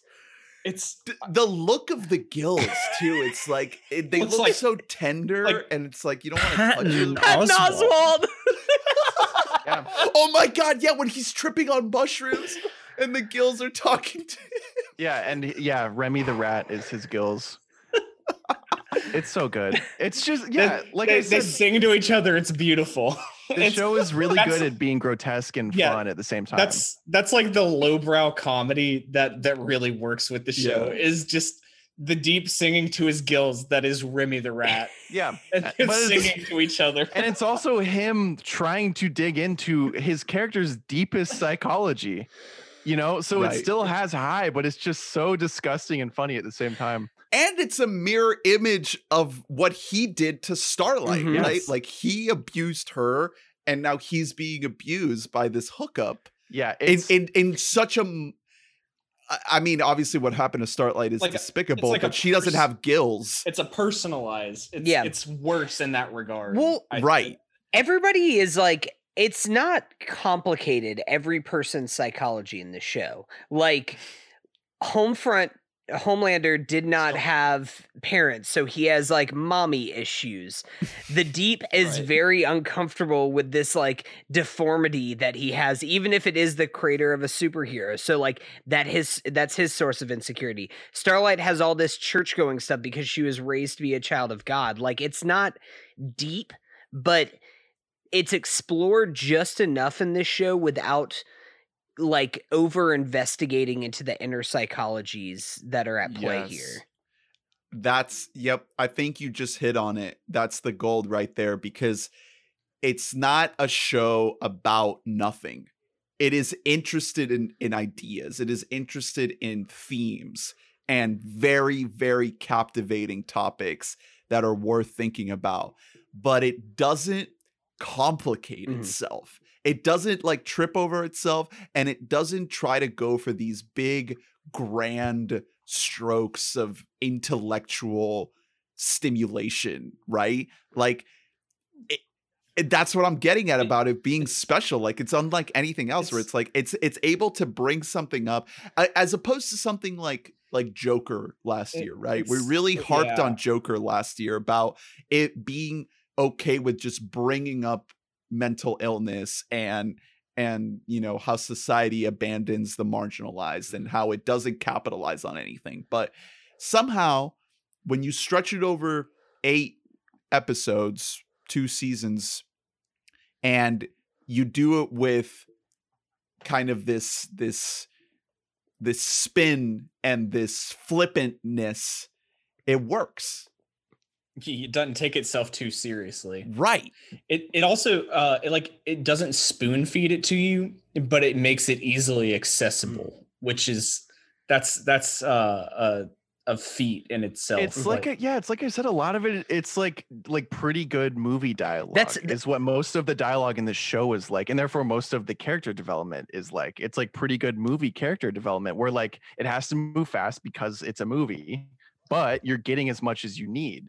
Um, for example, this is skipping ahead, but one scene really uh, comes to mind when I'm thinking about how the dialogue works in the show, which is when Mother's Milk and Starlight are bonding at the diner over their parents Mhm.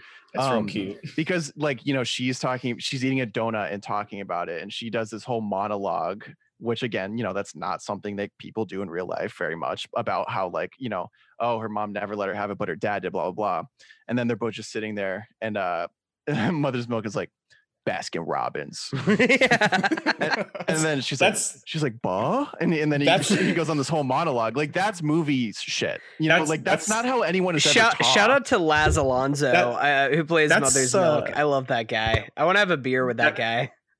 that scene was a hardcore product placement done very Yeah. well. There's a lot of it in the show, but that that is how movie dialogue works. Is like really like motif based uh uh monologues that like kind of go into a circle where they end right where they started. That is like how shit works in film. So it's And also. that's that's oh, sorry, sorry. Finish your point. I'm done. I'm Oh, over it. okay. Well, I uh, uh, okay. Um, so without uh, I'm trying to uh say this uh credit to Andy Greenwald because he said this about this show uh several times, but it's just like good old fashioned storytelling is like one thing Mhm. that this show just excels on is that it just Episodic it, television. it really is like we have this whole thing where like everybody is kind of very very kind of cautious about Starlight joining the group because not only is she a soup, she was a member of the Seven. We know that Hughie is attached to her, but also uh, Hughie's an idiot. So we don't know how much we can trust this person.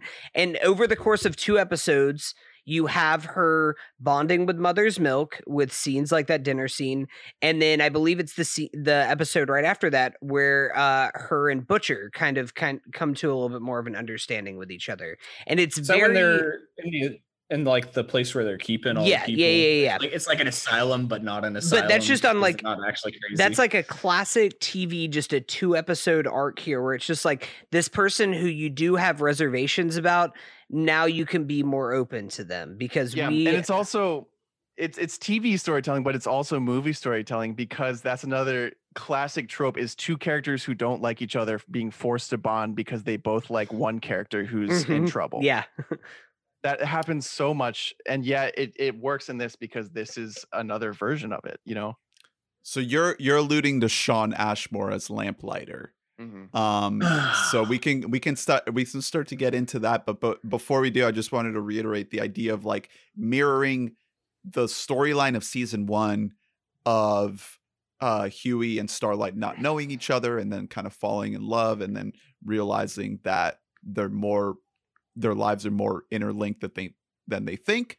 And then in season two, mirroring that with like, okay, now they have to work together re get to know each other. in in at odds you know kind of kind of with her being in um in cahoots and undercover with the seven i just think that's a really cool kind of little bit of a flip on the dynamic from season one and having her kind of like be the the inside woman in vought uh, i think that works really well especially when they start to bring in stormfront and the idea of like how they introduce that whole like girls get it done and like female empowerment of the heroes. I think that that is is is it's that type of commentary when we look at like what the Marvel movies have done uh in trying to like force that. And even the I'm jumping way ahead, but even the finale like how they pay that off when they're all fighting star um Stormfront Yeah.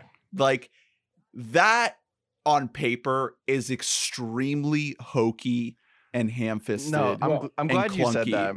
but on screen it's just like yeah It just works. fuck yeah a lot i mean there's a lot about this show that on paper i don't like but in execution i do because it's done so well and yeah a lot of it is that stuff where like it's it's such an overt reference to a direct thing in culture that you're like i get it you're like you're beating me in the face with it and yet it, it's i don't i don't quite know exactly why it works i guess it's because the execution is so I uh think- solid on every level you know I, I think it's because they're not beating you in the face with it. They are presenting something that everybody, you know, is at least somewhat aware of. And and you know, not like taking it, making it into a shovel and then just bashing your fucking brains in.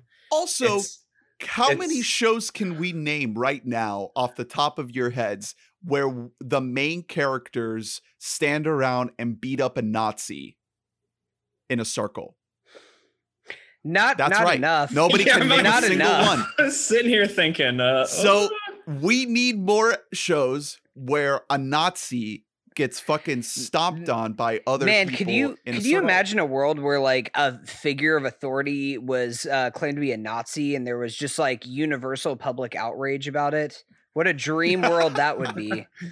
Well, this is the other thing that Stormfront brings to the equation is her ability to harness people using the internet. Right. yeah. Oh my Yeah. god. Because we, Fat we Neil. No. Fat Neil. I know you hate to see Fat Neil. wait, that get- was Fat yeah, Neil. Fat Neil community. Oh, I thought I Yeah. recognized him. Oh yeah, my you hate- god. he- you hate to see him get radicalized over the course of a minute and then shoot a guy. Um, yeah, and this is when looking looking good for Fat Neil. yeah, Yeah. absolutely. But Not- so not as season two is when He's just he's Nazi Neil now. the, so Which the parallels to Nazi modern Neil. real life events get stronger in, in season two. It's less about uh, pop cultural commentary and more about cultural commentary in season two, especially late season two, because of that. Because we see uh, how she is able to manipulate the masses. At first, when we meet her, she's on sort of the other side of the equation, where she is like. You know, presenting herself as a more feminist uh, icon. She's a more badass Starfront for yeah, she's like a, she's a Star- girl boss. Star- Starlight. Yeah. Starlight. Exactly. I'm having trouble where with the she- names you right know, now. She's, Home she's, light. Scotch. she's speaking truth to power, um, but she knows how to get what she wants on the internet. And so when Homefront or uh, Homelander comes to her for help, We, we all do it. It's okay. she gets the MAGA guys on board with him. Uh, it, it- you know, and it makes perfect sense. And that's it's another thing that if you told me about it, I would think it was stupid, but it's executed very smartly. That was another rewrite from the comics. Um, oh, of course, it the- has to be. the well the the whole making stormfront a woman because it allowed them to write this this storyline where she and homelander become romantically involved Dude. and then they're Let's able see. to take so so there's there's um like the the phrase that uh i think it comes up at least once in season one uh between uh hughie and starlight is like you found me we found each other Right.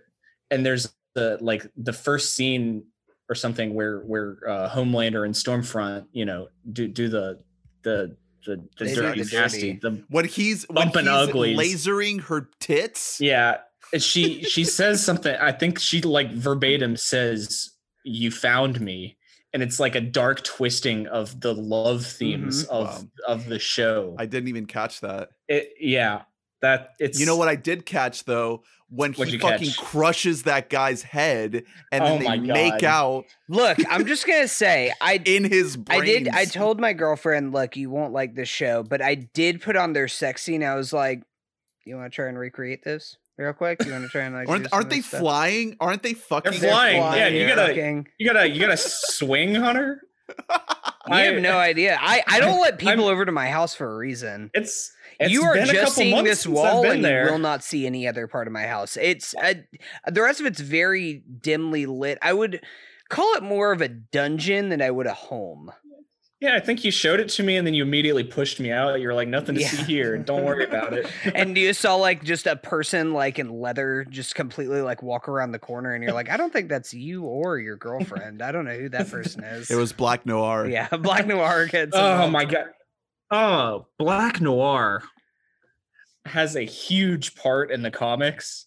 And I uh they they've been utilizing him more in the show than they did in the comics. He was, Well, he was he's done now though. Peanut allergy. No, he's not There's dead. no way. No, There's if- no if way he's- he's no, done. If you don't see him die on i was he's dead. not dead uh stormfront ain't dead either um You think? no stormfront is uh she is like a stubby little person but the uh the creator of the show confirmed that she is not dead They're very hesitant to say what they're gonna do with her, but they have definitely said. I mean, now she she's is- Yeah, I believe full on Nazi at this point. She is. uh I Yeah, everybody knows. So if she comes back, it's not going to be as Stormfront, but I could see them And- bringing her back some other way. Well, speaking of her, I I love the sort of split in the relationship between her and Homelander when he realizes that she really means all this Nazi shit, all this white supremacy shit. whereas his motivations are mostly purely ego based. Mhm. He really Yeah. just wants everyone to love him. He is and she's like, pathetic. no, I. Yeah, and she truly just wants I'm about white to supremacy, baby. Yeah, uh, it's it's really it's called a white genocide. Drew. oh, Oh, my God. god. I I so I We have to No, talk about well, Ryan. we We, have to- haven't talked enough hold about on, we wait. haven't even talked about the kid that we mentioned Yeah, half an hour ago. Before we get into that, because this is also tied into the same episode, the episode where Stormfront and uh, Homelander fuck is probably the standout episode of season two, in my opinion.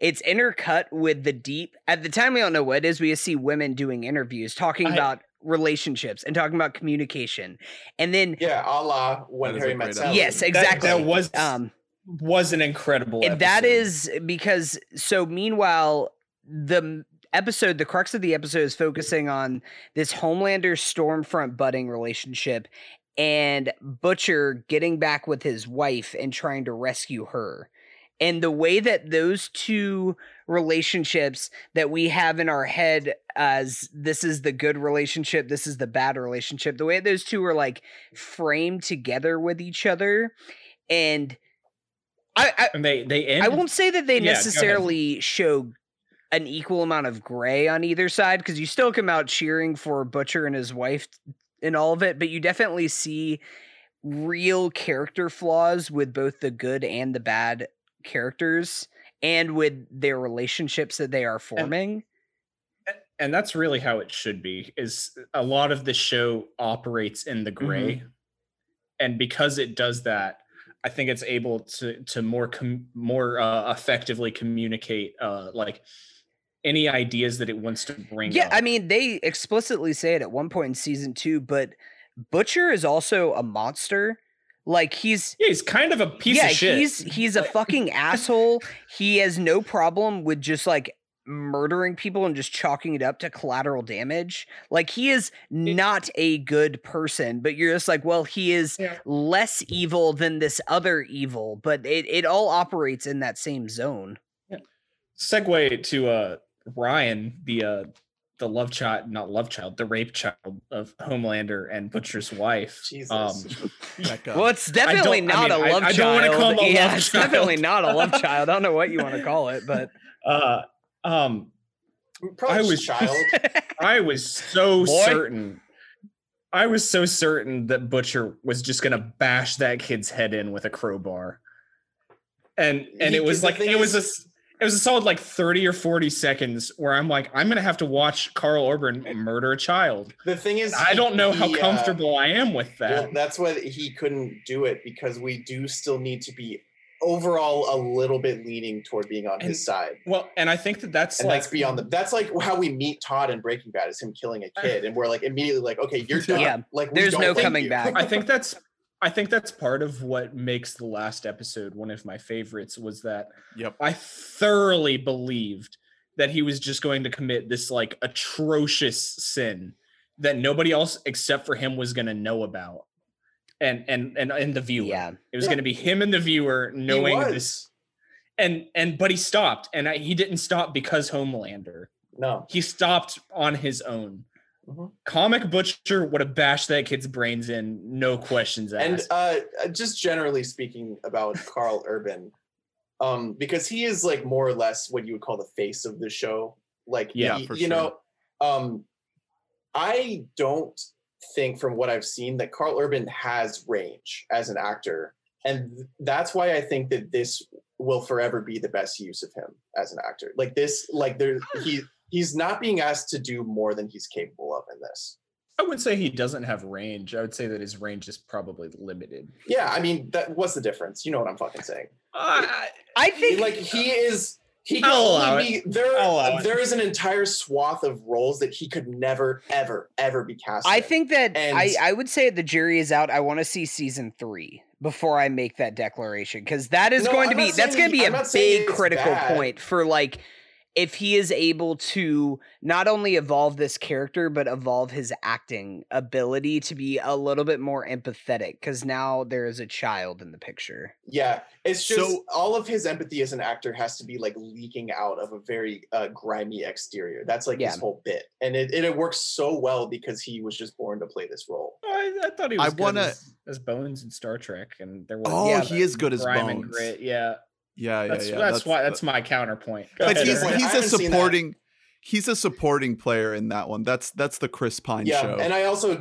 did truly think he was pretty bad in Lord of the Rings. Honestly, Uh, he's better than his brother Yeah, in Lord of he's- the yeah. Rings. Uh, I'll just leave it at that. Uh, listen to the Lord of the Rings pod if you want to hear me talk more shit about uh that character. oh, I did. Wait, who's his brother? uh, not I not think you're Boromir. imagining Faramir, which is not his brother. Uh, well, That's not his brother. we we uh we do get John Noble as his father. Okay, no, yeah, I'm just Yeah. I'm thinking of Boromir's brother. No, Faramir, uh, that is the worst actor in all of the Lord of the Rings franchise. Uh, he is really bad. The guy who plays him. For more thoughts, listen to a different episode of the podcast. So I want to talk about Karl Urban scenes with Dominique McElligott, who plays Becca. Um, yes, because I thought I was think that- I think I think she's one of the best uh actors in the entire show. It's almost another, to it's the another point- trick, tricky performance to imagine the circumstances that your character's Mhm. in and be like, okay, what's my emotional state right now? yeah. Right. Jesus, I don't know what is it. You know, She's been living in like essentially just like a ghetto bunker for eight years with It's a not a fucking ghetto demo, bunker. a It's demon like a child. It's like a a ranch home, but you're Yeah, I mean, she's- from the. she's It's not a a dome. ghetto.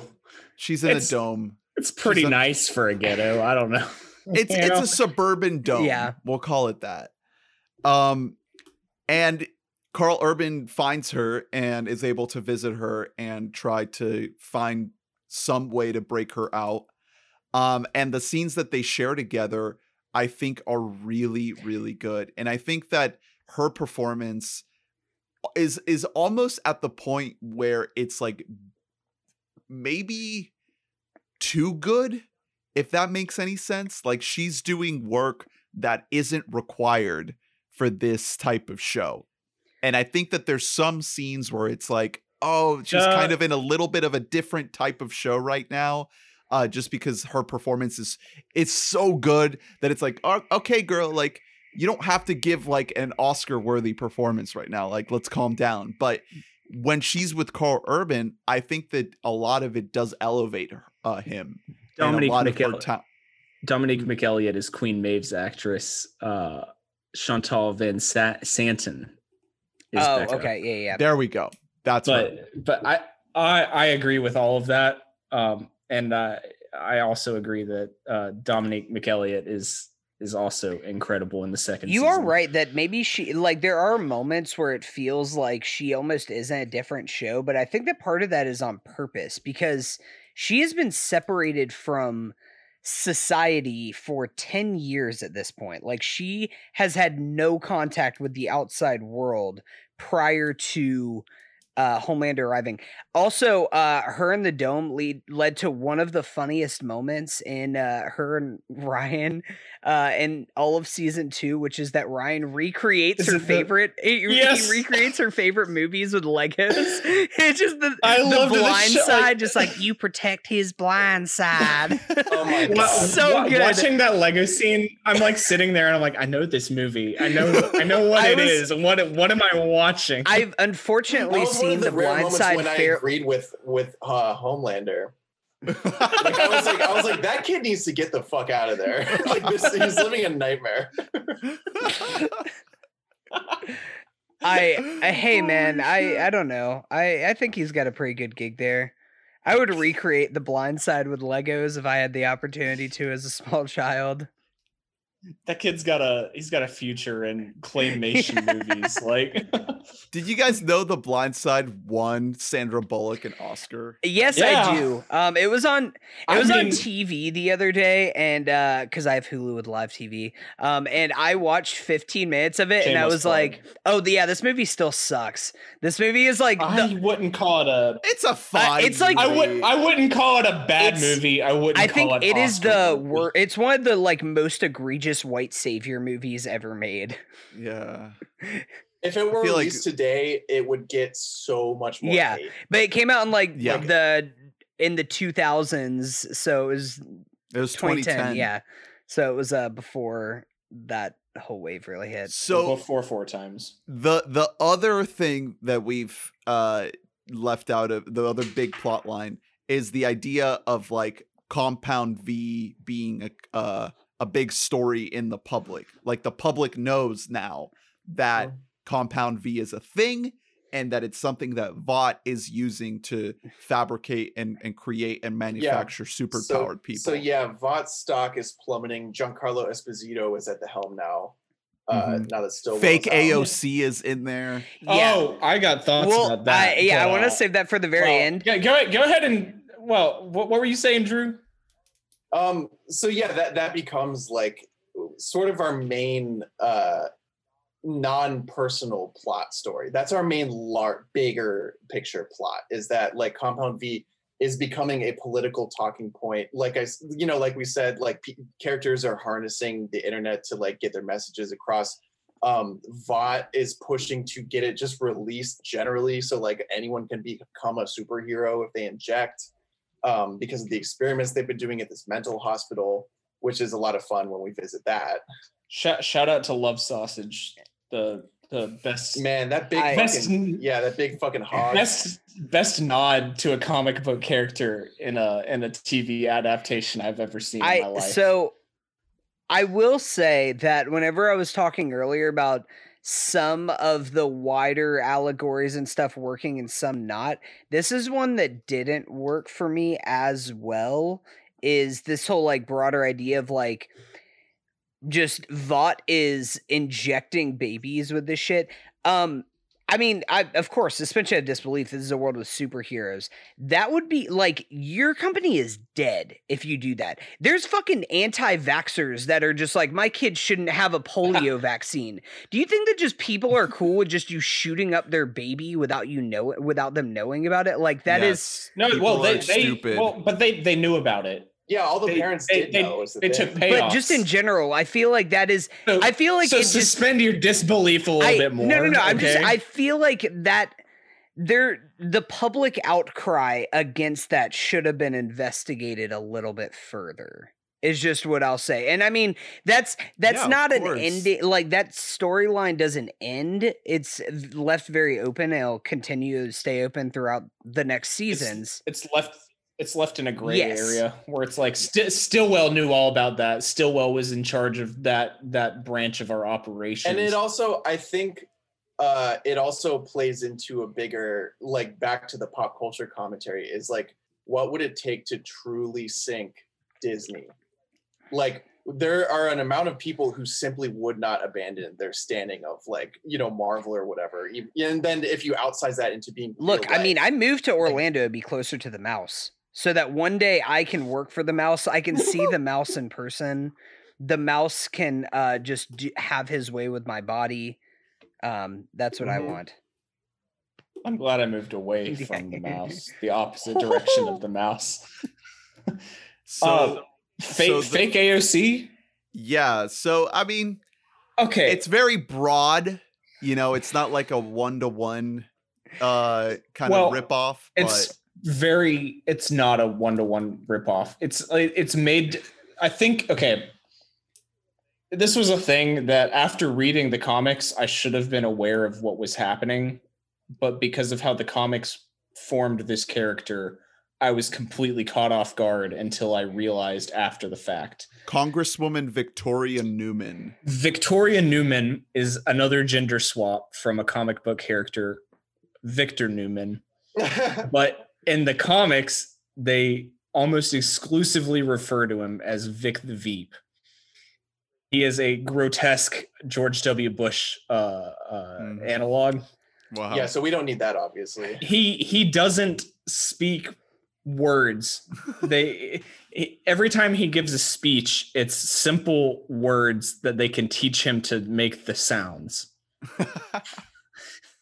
It's it's very very Bush administration. Yeah, where it's just like, haha, Bush. politicians are stupid. Not like, haha, politicians are evil, uh, which is kind of the state Right. we're at now. I, uh, So I I really uh, he's basically there was a the president was a Dick Cheney stand-in and the vice president was George W. Bush. Um, and so they've completely changed this.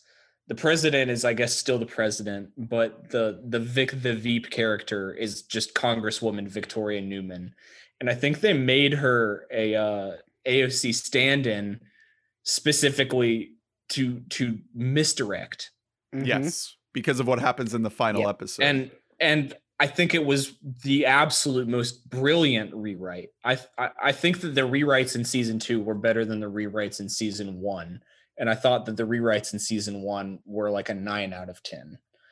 I think Yeah, where so the second the second season falls flat is cramming all of these storylines into eight episodes. So essentially, we have this character who is trying to get Vought. Like they they they see their role in their political career and just their their role in the narrative to help the FBI and the boys and just the American people bring down this corporation uh, and call them out for the the evils that they are guilty of. And then at the same time, we also have this situation where people's heads are exploding. Mhm. Just a bit of a, there's a bit of a spontaneously. problem going on. It's a, a quite the the penultimate cliffhanger. Well, there's the first instance of the FBI lady getting Yeah. Yeah, in like Uh, episode head two blown or up. something of the season. Pretty Yeah, early. Yeah. It's It- it's, it's- early. It's I odd. that that was what really made me. I was like, you're standing in the open. Your head's fucking gone. Like, yeah, but I I love the like again the because the goriness of the show is brilliant because it is heightened. Like like human or animal bodies don't actually behave how they behave in this show, but it is still semi-realistic. It's not it's like it's, it's- like playing Oblivion all over again. it's not Right. glorified. It's just it's just the physics of it are heightened extremely so that we get more splatters, you know, etc.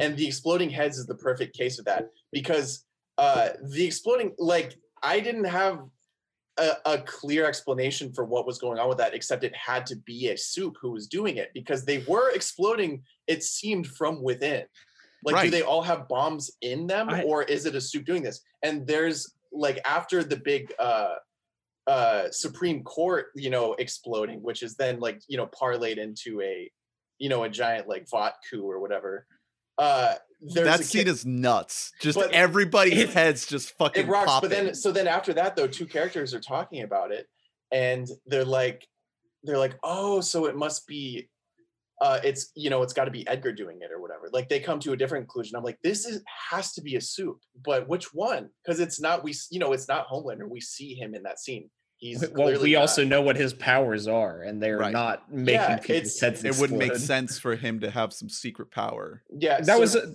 that was a good misdirect. Is they introduce a character who could make your head explode. and so to so to get this yeah you're right but to get this answer at the very end of the season again this is another x factor thing that shows have when they're winners is they know how to end a season right um and and this show ended it right because it gives you a huge twist that i genuinely truly did not see coming and then and then it, it gives you a hat on a hat of our you know our little homie jack Our Quaid little boy, little boy the Hughie, campaign.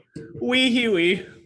yeah Also, the fact that the Scientology guy, the church guy, you think he's gonna be the big bad moving forward, and You then do. he gets his fucking head Yeah. blown and off. let me tell you, I'm very glad that he's not because that was a pretty uh that was a pretty stock villain character to me. Mhm. Right. I didn't really want to see much more of him and I was sort of dreading seeing him in season 3 and I'm He, glad well, he they was. they used him perfectly. It was really smart because you are right. Like keeping him around, you're like, oh, this guy is evil, but you get just enough of him that he's played for laughs more than he is to actually have any kind of a maniacal role because it's like very clear that he is just using every person that is deciding to join his weird fresca based cult and like the deep just buys What? all in on this like right away Oh. he's just like yeah i'm, I'm Oh. all in and he's just like i already did level five i'm already giving you all my money Every bit where they're like, "How do you feel about Eagle the Archer? Love that guy. Yeah, we're we're cutting ties with him. yeah Terrible piece of shit yeah Fucking never liked that bad, guy Bad no guy. but and then it's it's really great i i feel like A-Train is a little bit underused in season two i liked him a lot more with but he has also had more stuff to do in season one they did in season two because the central conflict started with him in season one um Yeah, Yeah. he's literally phased out. but in se- in season two the best parts of him are the more are really the comedic moments with him in the deep where it's just like the deep is trying to get him into this cult and A-Train is too smart for it A-Train's like i see this shit for what it is and like i'll play along with you guys because you say that you'll be able to get me back into the seven but like i'm not drinking the kool-aid like everybody else Yeah, no, I mean, like I said, I fuck with everything involving the deep on this show. Um, they use him so so brilliantly. Like it, it- it's really it's it's as impressive on the writing standpoint as it is acting because I've mm. seen Chace Crawford go horribly wrong. You know well what I mean? they they make where, it where where do you oh. think Oh. where do you think the deep goes in season three? If I, I I'm curious. so i think that one thing and I want to know what Drew thinks. Oh. Fuck you. Drew's the Chace Crawford yeah that's guy. right you are the gossip girl head of the group I I I want to know your your brilliant take on where the deep goes. I don't know because the thing is they show like they show how much depth the deep has pun intended. Like they so i really don't think that they can get to you know a point in which we take his character dead seriously and all of his struggles. Because it's been shown despite it being his genuine struggles it's still portrayed as comedy up to hmm. this point. Like every single time he tries to help a uh, sea creature he ends up getting it killed yeah Dude. It's so good. okay, we got hold on, we got to talk about this. So, the most harrowing fucking imagery in this show is a dolphin flying out of a windshield. while spice girls is playing landing, landing on the fucking pavement and then getting fucking bulldozed by a semi truck. To be a Yeah. fly on the wall in that And- writer's room. And then not only that, they don't that's not enough because they're like, okay, we had a dolphin just get fucking slaughtered. So Yeah, we're like not an- we're not it's gonna like uh it's like a, a Harold improv scene. Like, okay, how do we heighten in Act Two? Well, got to make a whale. like, you get a whale impaled with a Yeah. fucking speedboat. which again, like I said earlier, the physics of it are not real, but for the show, this is just how Yeah. physics work, and it's incredible. And it's yeah. So every struggle he has is not depicted seriously, including his deepest internal struggles of like his body image. So I don't want to see him carrying like weight. I want to keep. I want him to keep well being funny so because I- I, you just- want I- more dead I think, animals. I That's think what that that's. No, I think that's no. the direction that the show's going to go in. I think that one of their smart moves that they have made up to this point is that the very I mean, we talked about at the very beginning how this show begins, our introduction to this character is him sexually assaulting a woman.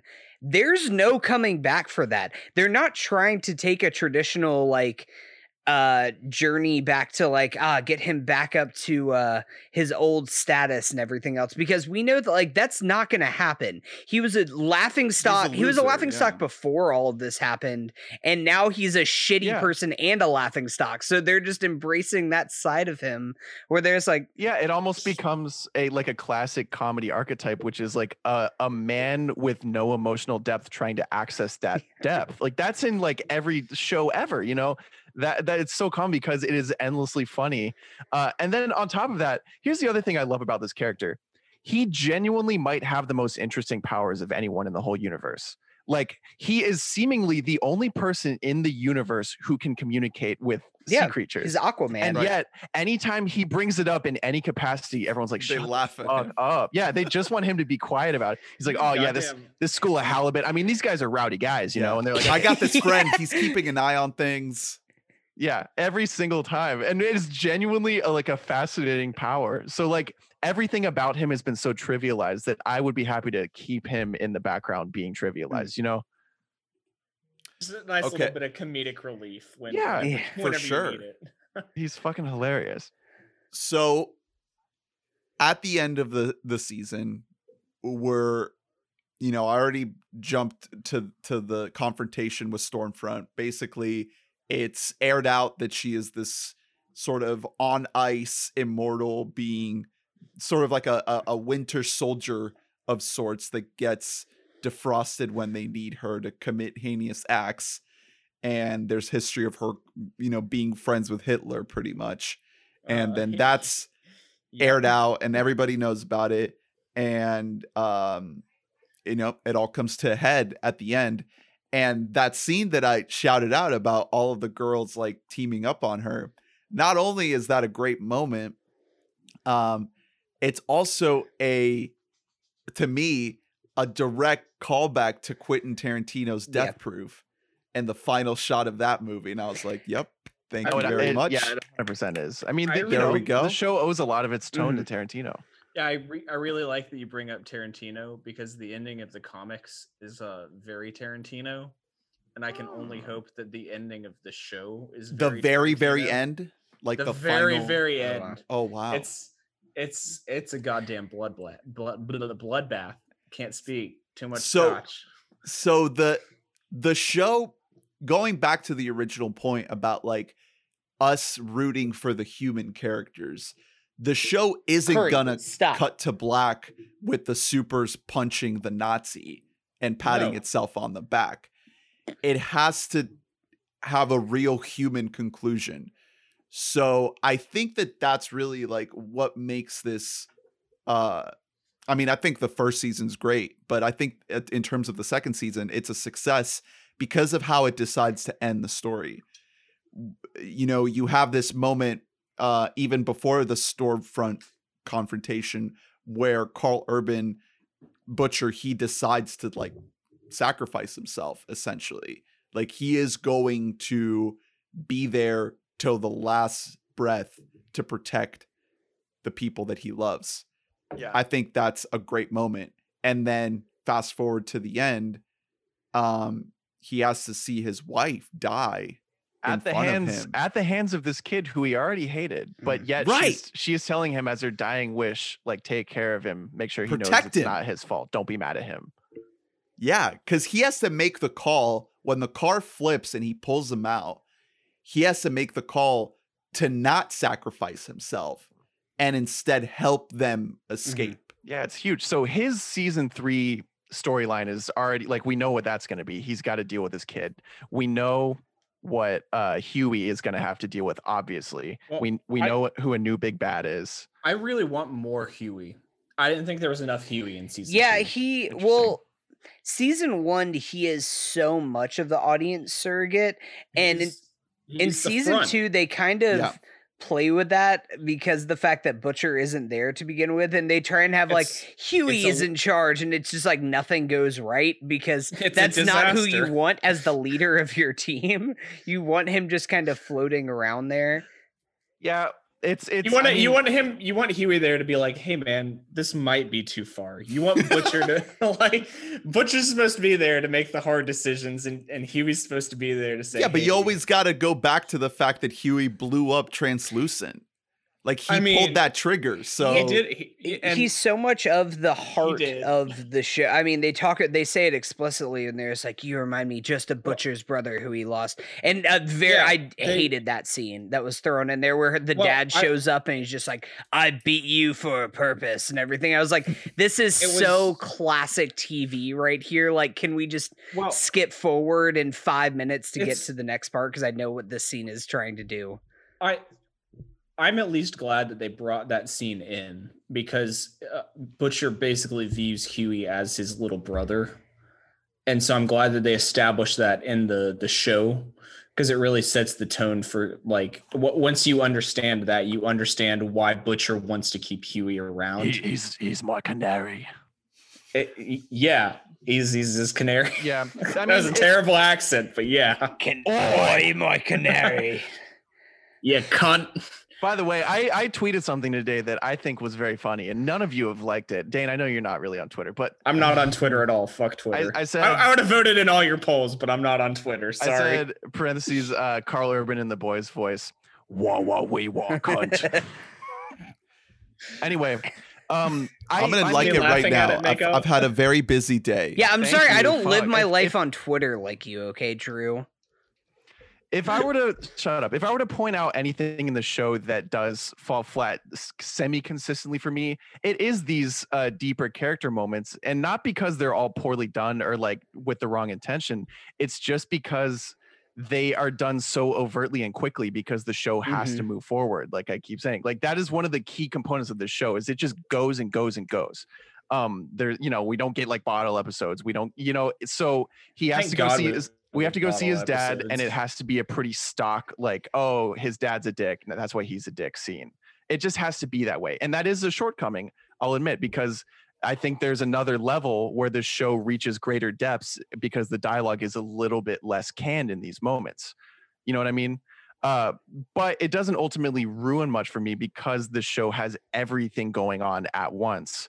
Um, so speaking toward I have a I have a, an unanswerable question about Stormfront for you guys because like I said because we're moving forward there are certain things that when you think back you're like yeah but what so she has been alive she's like 120 years old she had been a B tier superhero in the 70s Liberty. Mhm. named Liberty, who was like very racist and still is. Of course, she's a Nazi. Um, why? th- so this is the first soup ever. This is a soup that has powers that are only comparable to Homelander. She is almost invincible and she can fly, right? And then she can also shoot lightning and shit. In what world is she ever a B-list superhero? in a They- world where people are uh, uh, concerned that her Nazi sympathies might come out. So you think that Vought made that call to make her like kind of in the background and just like doing like shitty stuff? Well, I, I think that they already had Homelander, so why do you need another Homelander when they've got that kind well, of? Well, I'm talking about in the 70s. Was Homelander around in the 70s? Uh, I don't think so. Mm. Yeah, so I, I'm. But I the, don't but know, they were in the process. They were in the process of making it. I, yeah, I, I I'm assuming that like Homelander was Yeah. like Uh, the second superhero. Like Liberty was the first Well, I'm one, then Homelander It was just Well, kind of. Well, so what they're, I believe, going to do in the third season, they already they already announced uh, what Jensen Ackles. That's how you say his name, right? Oh, Sure. for The the Yeah. supernatural guy. He's gonna play uh, Soldier Boy, who is the Captain America. Uh, Oh, is he gonna wow. tell him? I really like him. I, I- haven't. Yeah.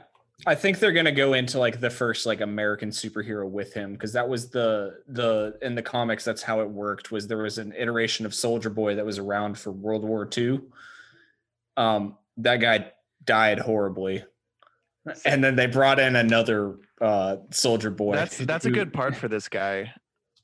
I, I'm I- I've never been a supernatural guy, oh, so me I'm, neither. I don't like the Yeah, I- show, but I've seen a, I've seen enough clips in which he's very funny. That I'm- and it's I'm- it's in like a campy way. Like he gets it. Right. I'm just I'm reserving judgment until I see the third season. Is kind of where I'm at with that. Oh, he was also in Smallville as Okay, as uh, alright. Green Arrow. Neat. Really? Yeah, yeah. Well, that's uh to look forward to for season three, which is supposed to be going into production in Mhm. January, Anytime hopefully, um, with COVID precautions. Yeah. Um, I think so so. Any any- good about that. any final thoughts on the boys? Boys? They're doing Herogasm. That's already announced. That's yeah, a big I deal for me. Do you guys What's think this? that uh we're It's uh Herogasm is a big orgy where they do a bunch of drugs and uh, have sex with lots of prostitutes. Cool. In Uh, season three? Black Noir hopefully has a big, big, uh, big moment that'll big make Big you go, black "What the fuck?" um um, nope, no dicks involved, but comparable to a dick. swords? Oh wow. Yeah, I'm It's a thumb. I'm really thumb. I'm really interested to see where the show goes from here.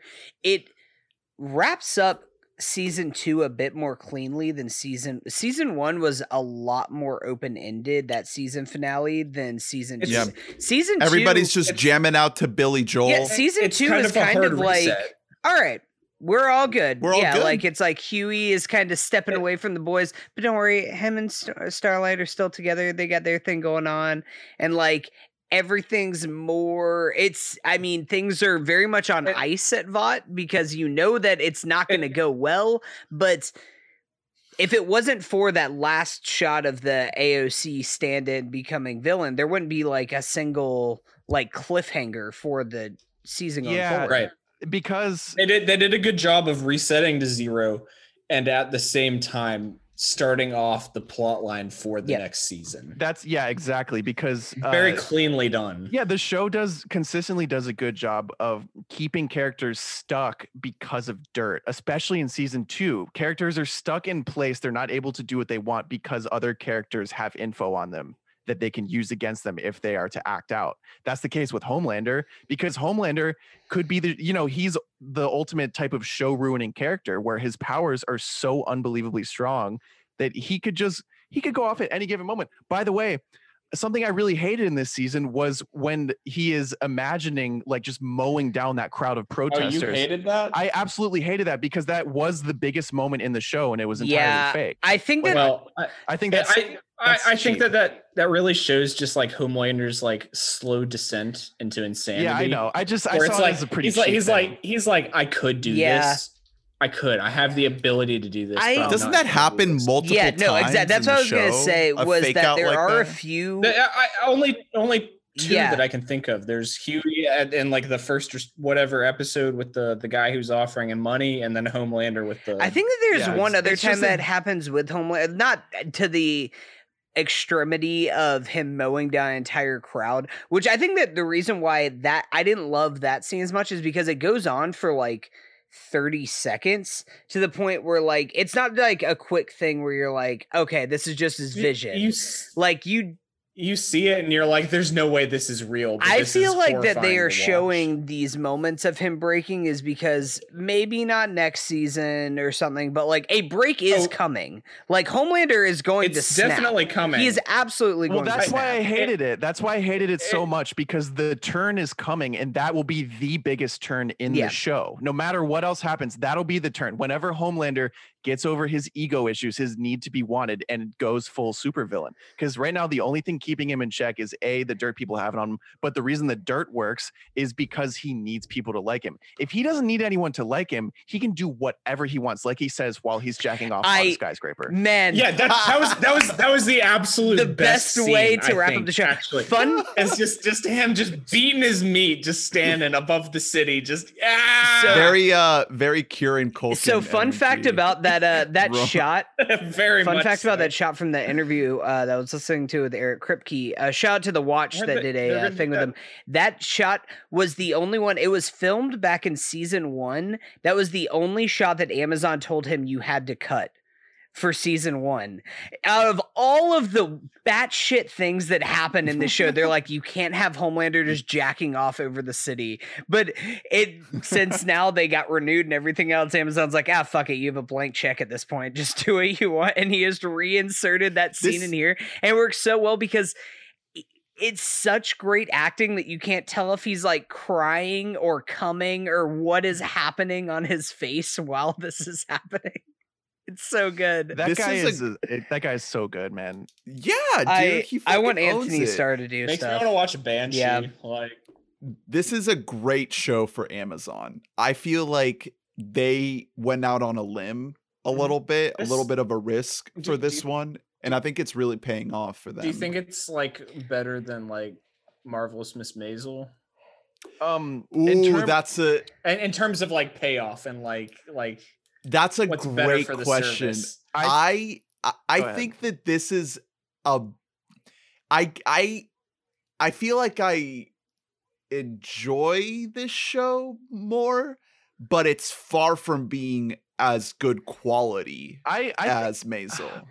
For, I mean, I haven't seen all of Maisel, so I guess I can't speak toward Maisel. Maisel was the biggest deal for Amazon initially because that's what put them on the map in Mhm. terms Right. of Got them all the creating content. Emmys. But this is a tentpole show.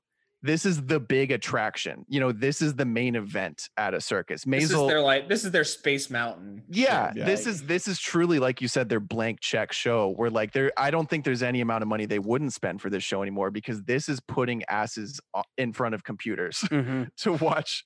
I mean, like it, it's so it's so humongous and yet it works.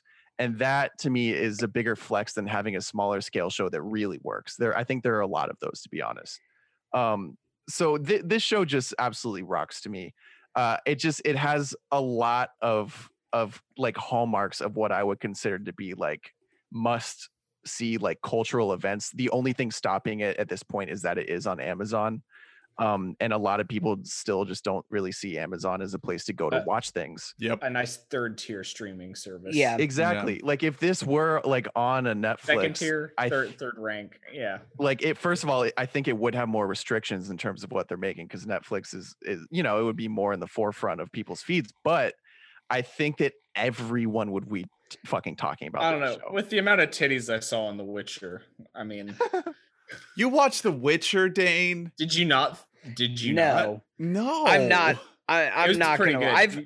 Oh, I'm sorry. on. Fuck you, Hunter. Aren't you the Henry Cavill No, stan? I hate Henry Cavill. Henry Cavill is a bad actor. I've said this before. Okay, here's a rough here's a rough list of Amazon Prime shows I would put above this. okay. Uh Yes. Fleabag. Well, Fleabag, Yeah, that's top. That's. BBC. I guess it's kind of prime too, but Fleabag is indie enough Flea- that they're able to. Uh, I, I, they're they're not um, what's mainstream. yeah, I'm- Fleabag. mainstream's not the word I'm Fleabag is looking- one of the greatest shows that I've ever It's- seen in my entire life. It is perfect in every way. It's more it's more artistic as opposed to trying Yeah. to make money. Uh Catastrophe. I would put Haven't above seen that. this. Um I guess I'd put Maisel above this. Uh, but then that's kind of it. And honestly, just looking through a bunch of their originals. Oh, I would definitely put Homecoming above this. I the I never San saw season two. um, is my only thing with Homecoming. Oh yeah, I'm not. I'm not. counting is it season just the two. first Just the season? first is season. Just the first season with Julia Roberts. Uh, It's I think is great. i i like i can't compare this to anything you're mentioning because it's it's like a- Right, it's it's yeah. not even like it's like Yeah, a different medium almost popcorn. like it's not even just a different it's Well- so wild like it's like saying like uh you know is is eighth grade better than avengers endgame it's like how Yeah. could you even you know Yeah, that's a that's a good comparison. Yeah. I get- mean, that's what I'm I saying what is you're that like this is like the best possible B movie ever. Like, sure, you could go out and watch There Will Be Blood, but sometimes you want to just have something that's fun, that is like an enjoyable. sometimes you just want to watch. Pacific Rim. You know, This is better than Pacific is Rim. better than yes, Pacific a thousand percent. fuck percent. you. Pacific Rim is a goddamn masterpiece. pacific rim pacific rim uh, has nothing to say Okay, no, I'm here. I'm has here for this. absolutely nothing to say. It's just robots Pacific Rim is a great shit out of monsters. movie. That's what What? I would say.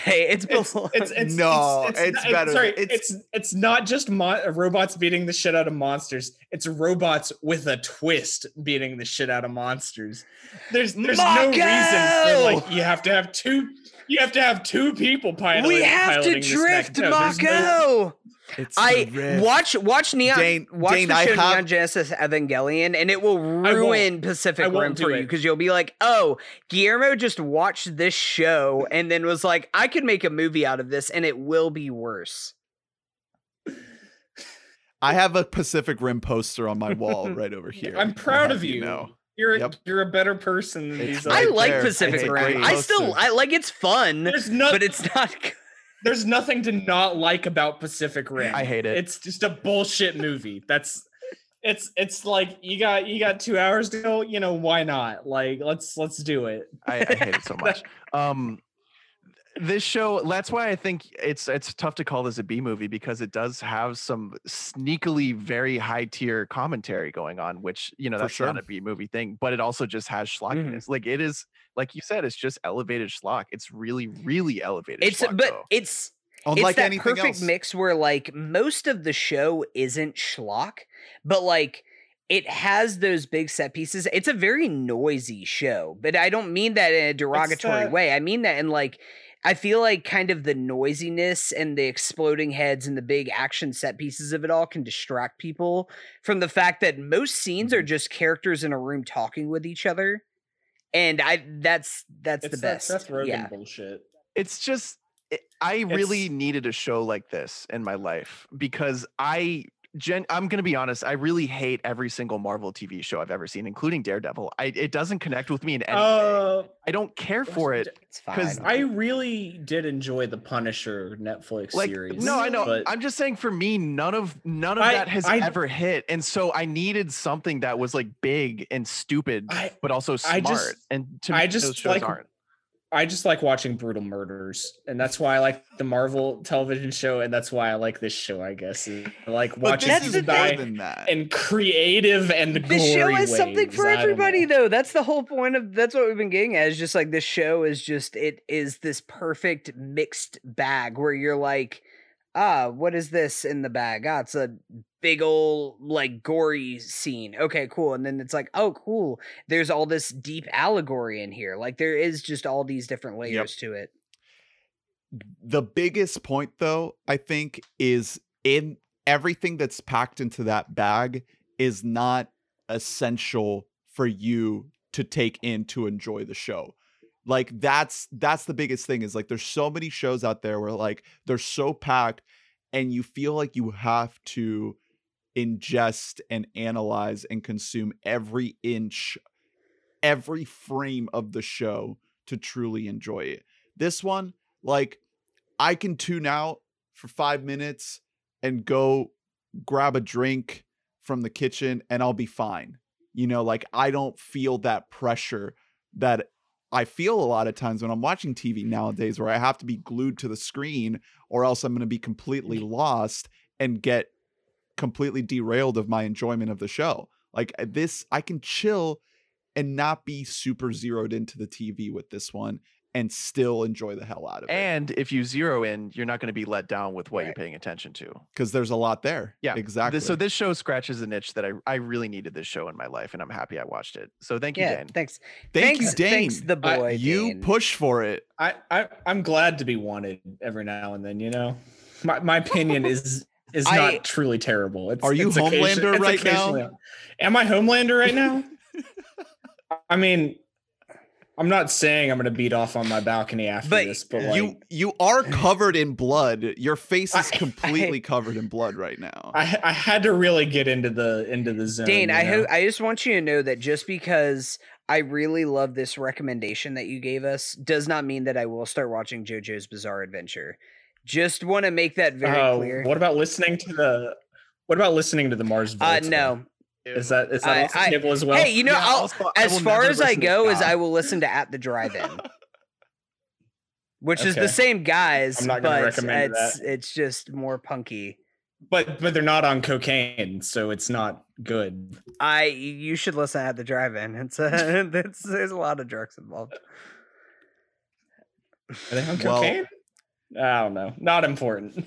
Speaking of drugs, next week we're going to be taking some spooky drugs and talking about our Halloween.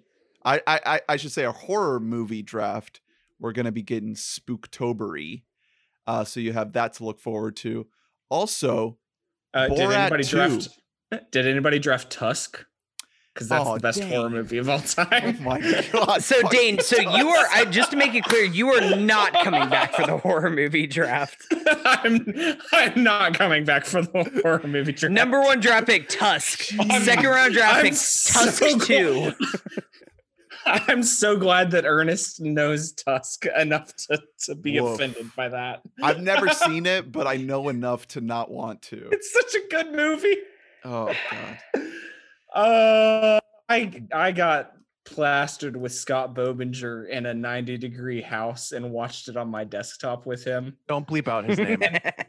Every every every like 15 minutes, one of us would slap the keyboard, the space bar to pause it, and we'd be like, We just need to take a minute to remember that Justin Long gets turned into a wal- walrus in this movie. That's that's it's the Cro- that is the modern day Cronenberg then- film. Is this body horror? and then, and then we'd we'd laugh for a couple minutes, and then we'd kind of like calm back down, and then like, all I- right, let's. I let's- always forget that Tusk is made by whole Kevin. Spacey. That is just or Kevin Smith. Kevin Smith. Kevin No, no, Smith. no, no, no, no, no, no, not I- Kevin Spacey. For, if you type in Kevin Smith, it's like, did you mean Kevin Kevin, Spacey? Smith. And it's like, actually, no, I did not. and and uh, what's his name? Sora. You know, full circle. Uh, God, uh, Haley Joel yeah. Osment. Haley He's Joe in. Osment. He's he's in it. He's in Tusk. I think Well, Anyways, sorry I don't know make if- that. Yeah, I think for that that's that's a sign that we've been potting for too long. It's time to end this thing. I don't know if we're gonna uh, be drafting Tusk, but you can at least look forward to our horror movie draft next week, um, and also Borat Two. Uh, we'll probably be talking about that the following week. Uh, very nice. also Um, Yep. Amazon, right? Yes, yes, they bought out the rights. Um, so cool things to look forward to coming up. Um, thank you, Dane, for coming on. Uh, we a had a great time. Hopefully, we'll have you on again soon. Thank you for listening. Please rate, review, subscribe, share, donate. Donate money. Let us know what you thought of the boys and stick around. We love you. Bye.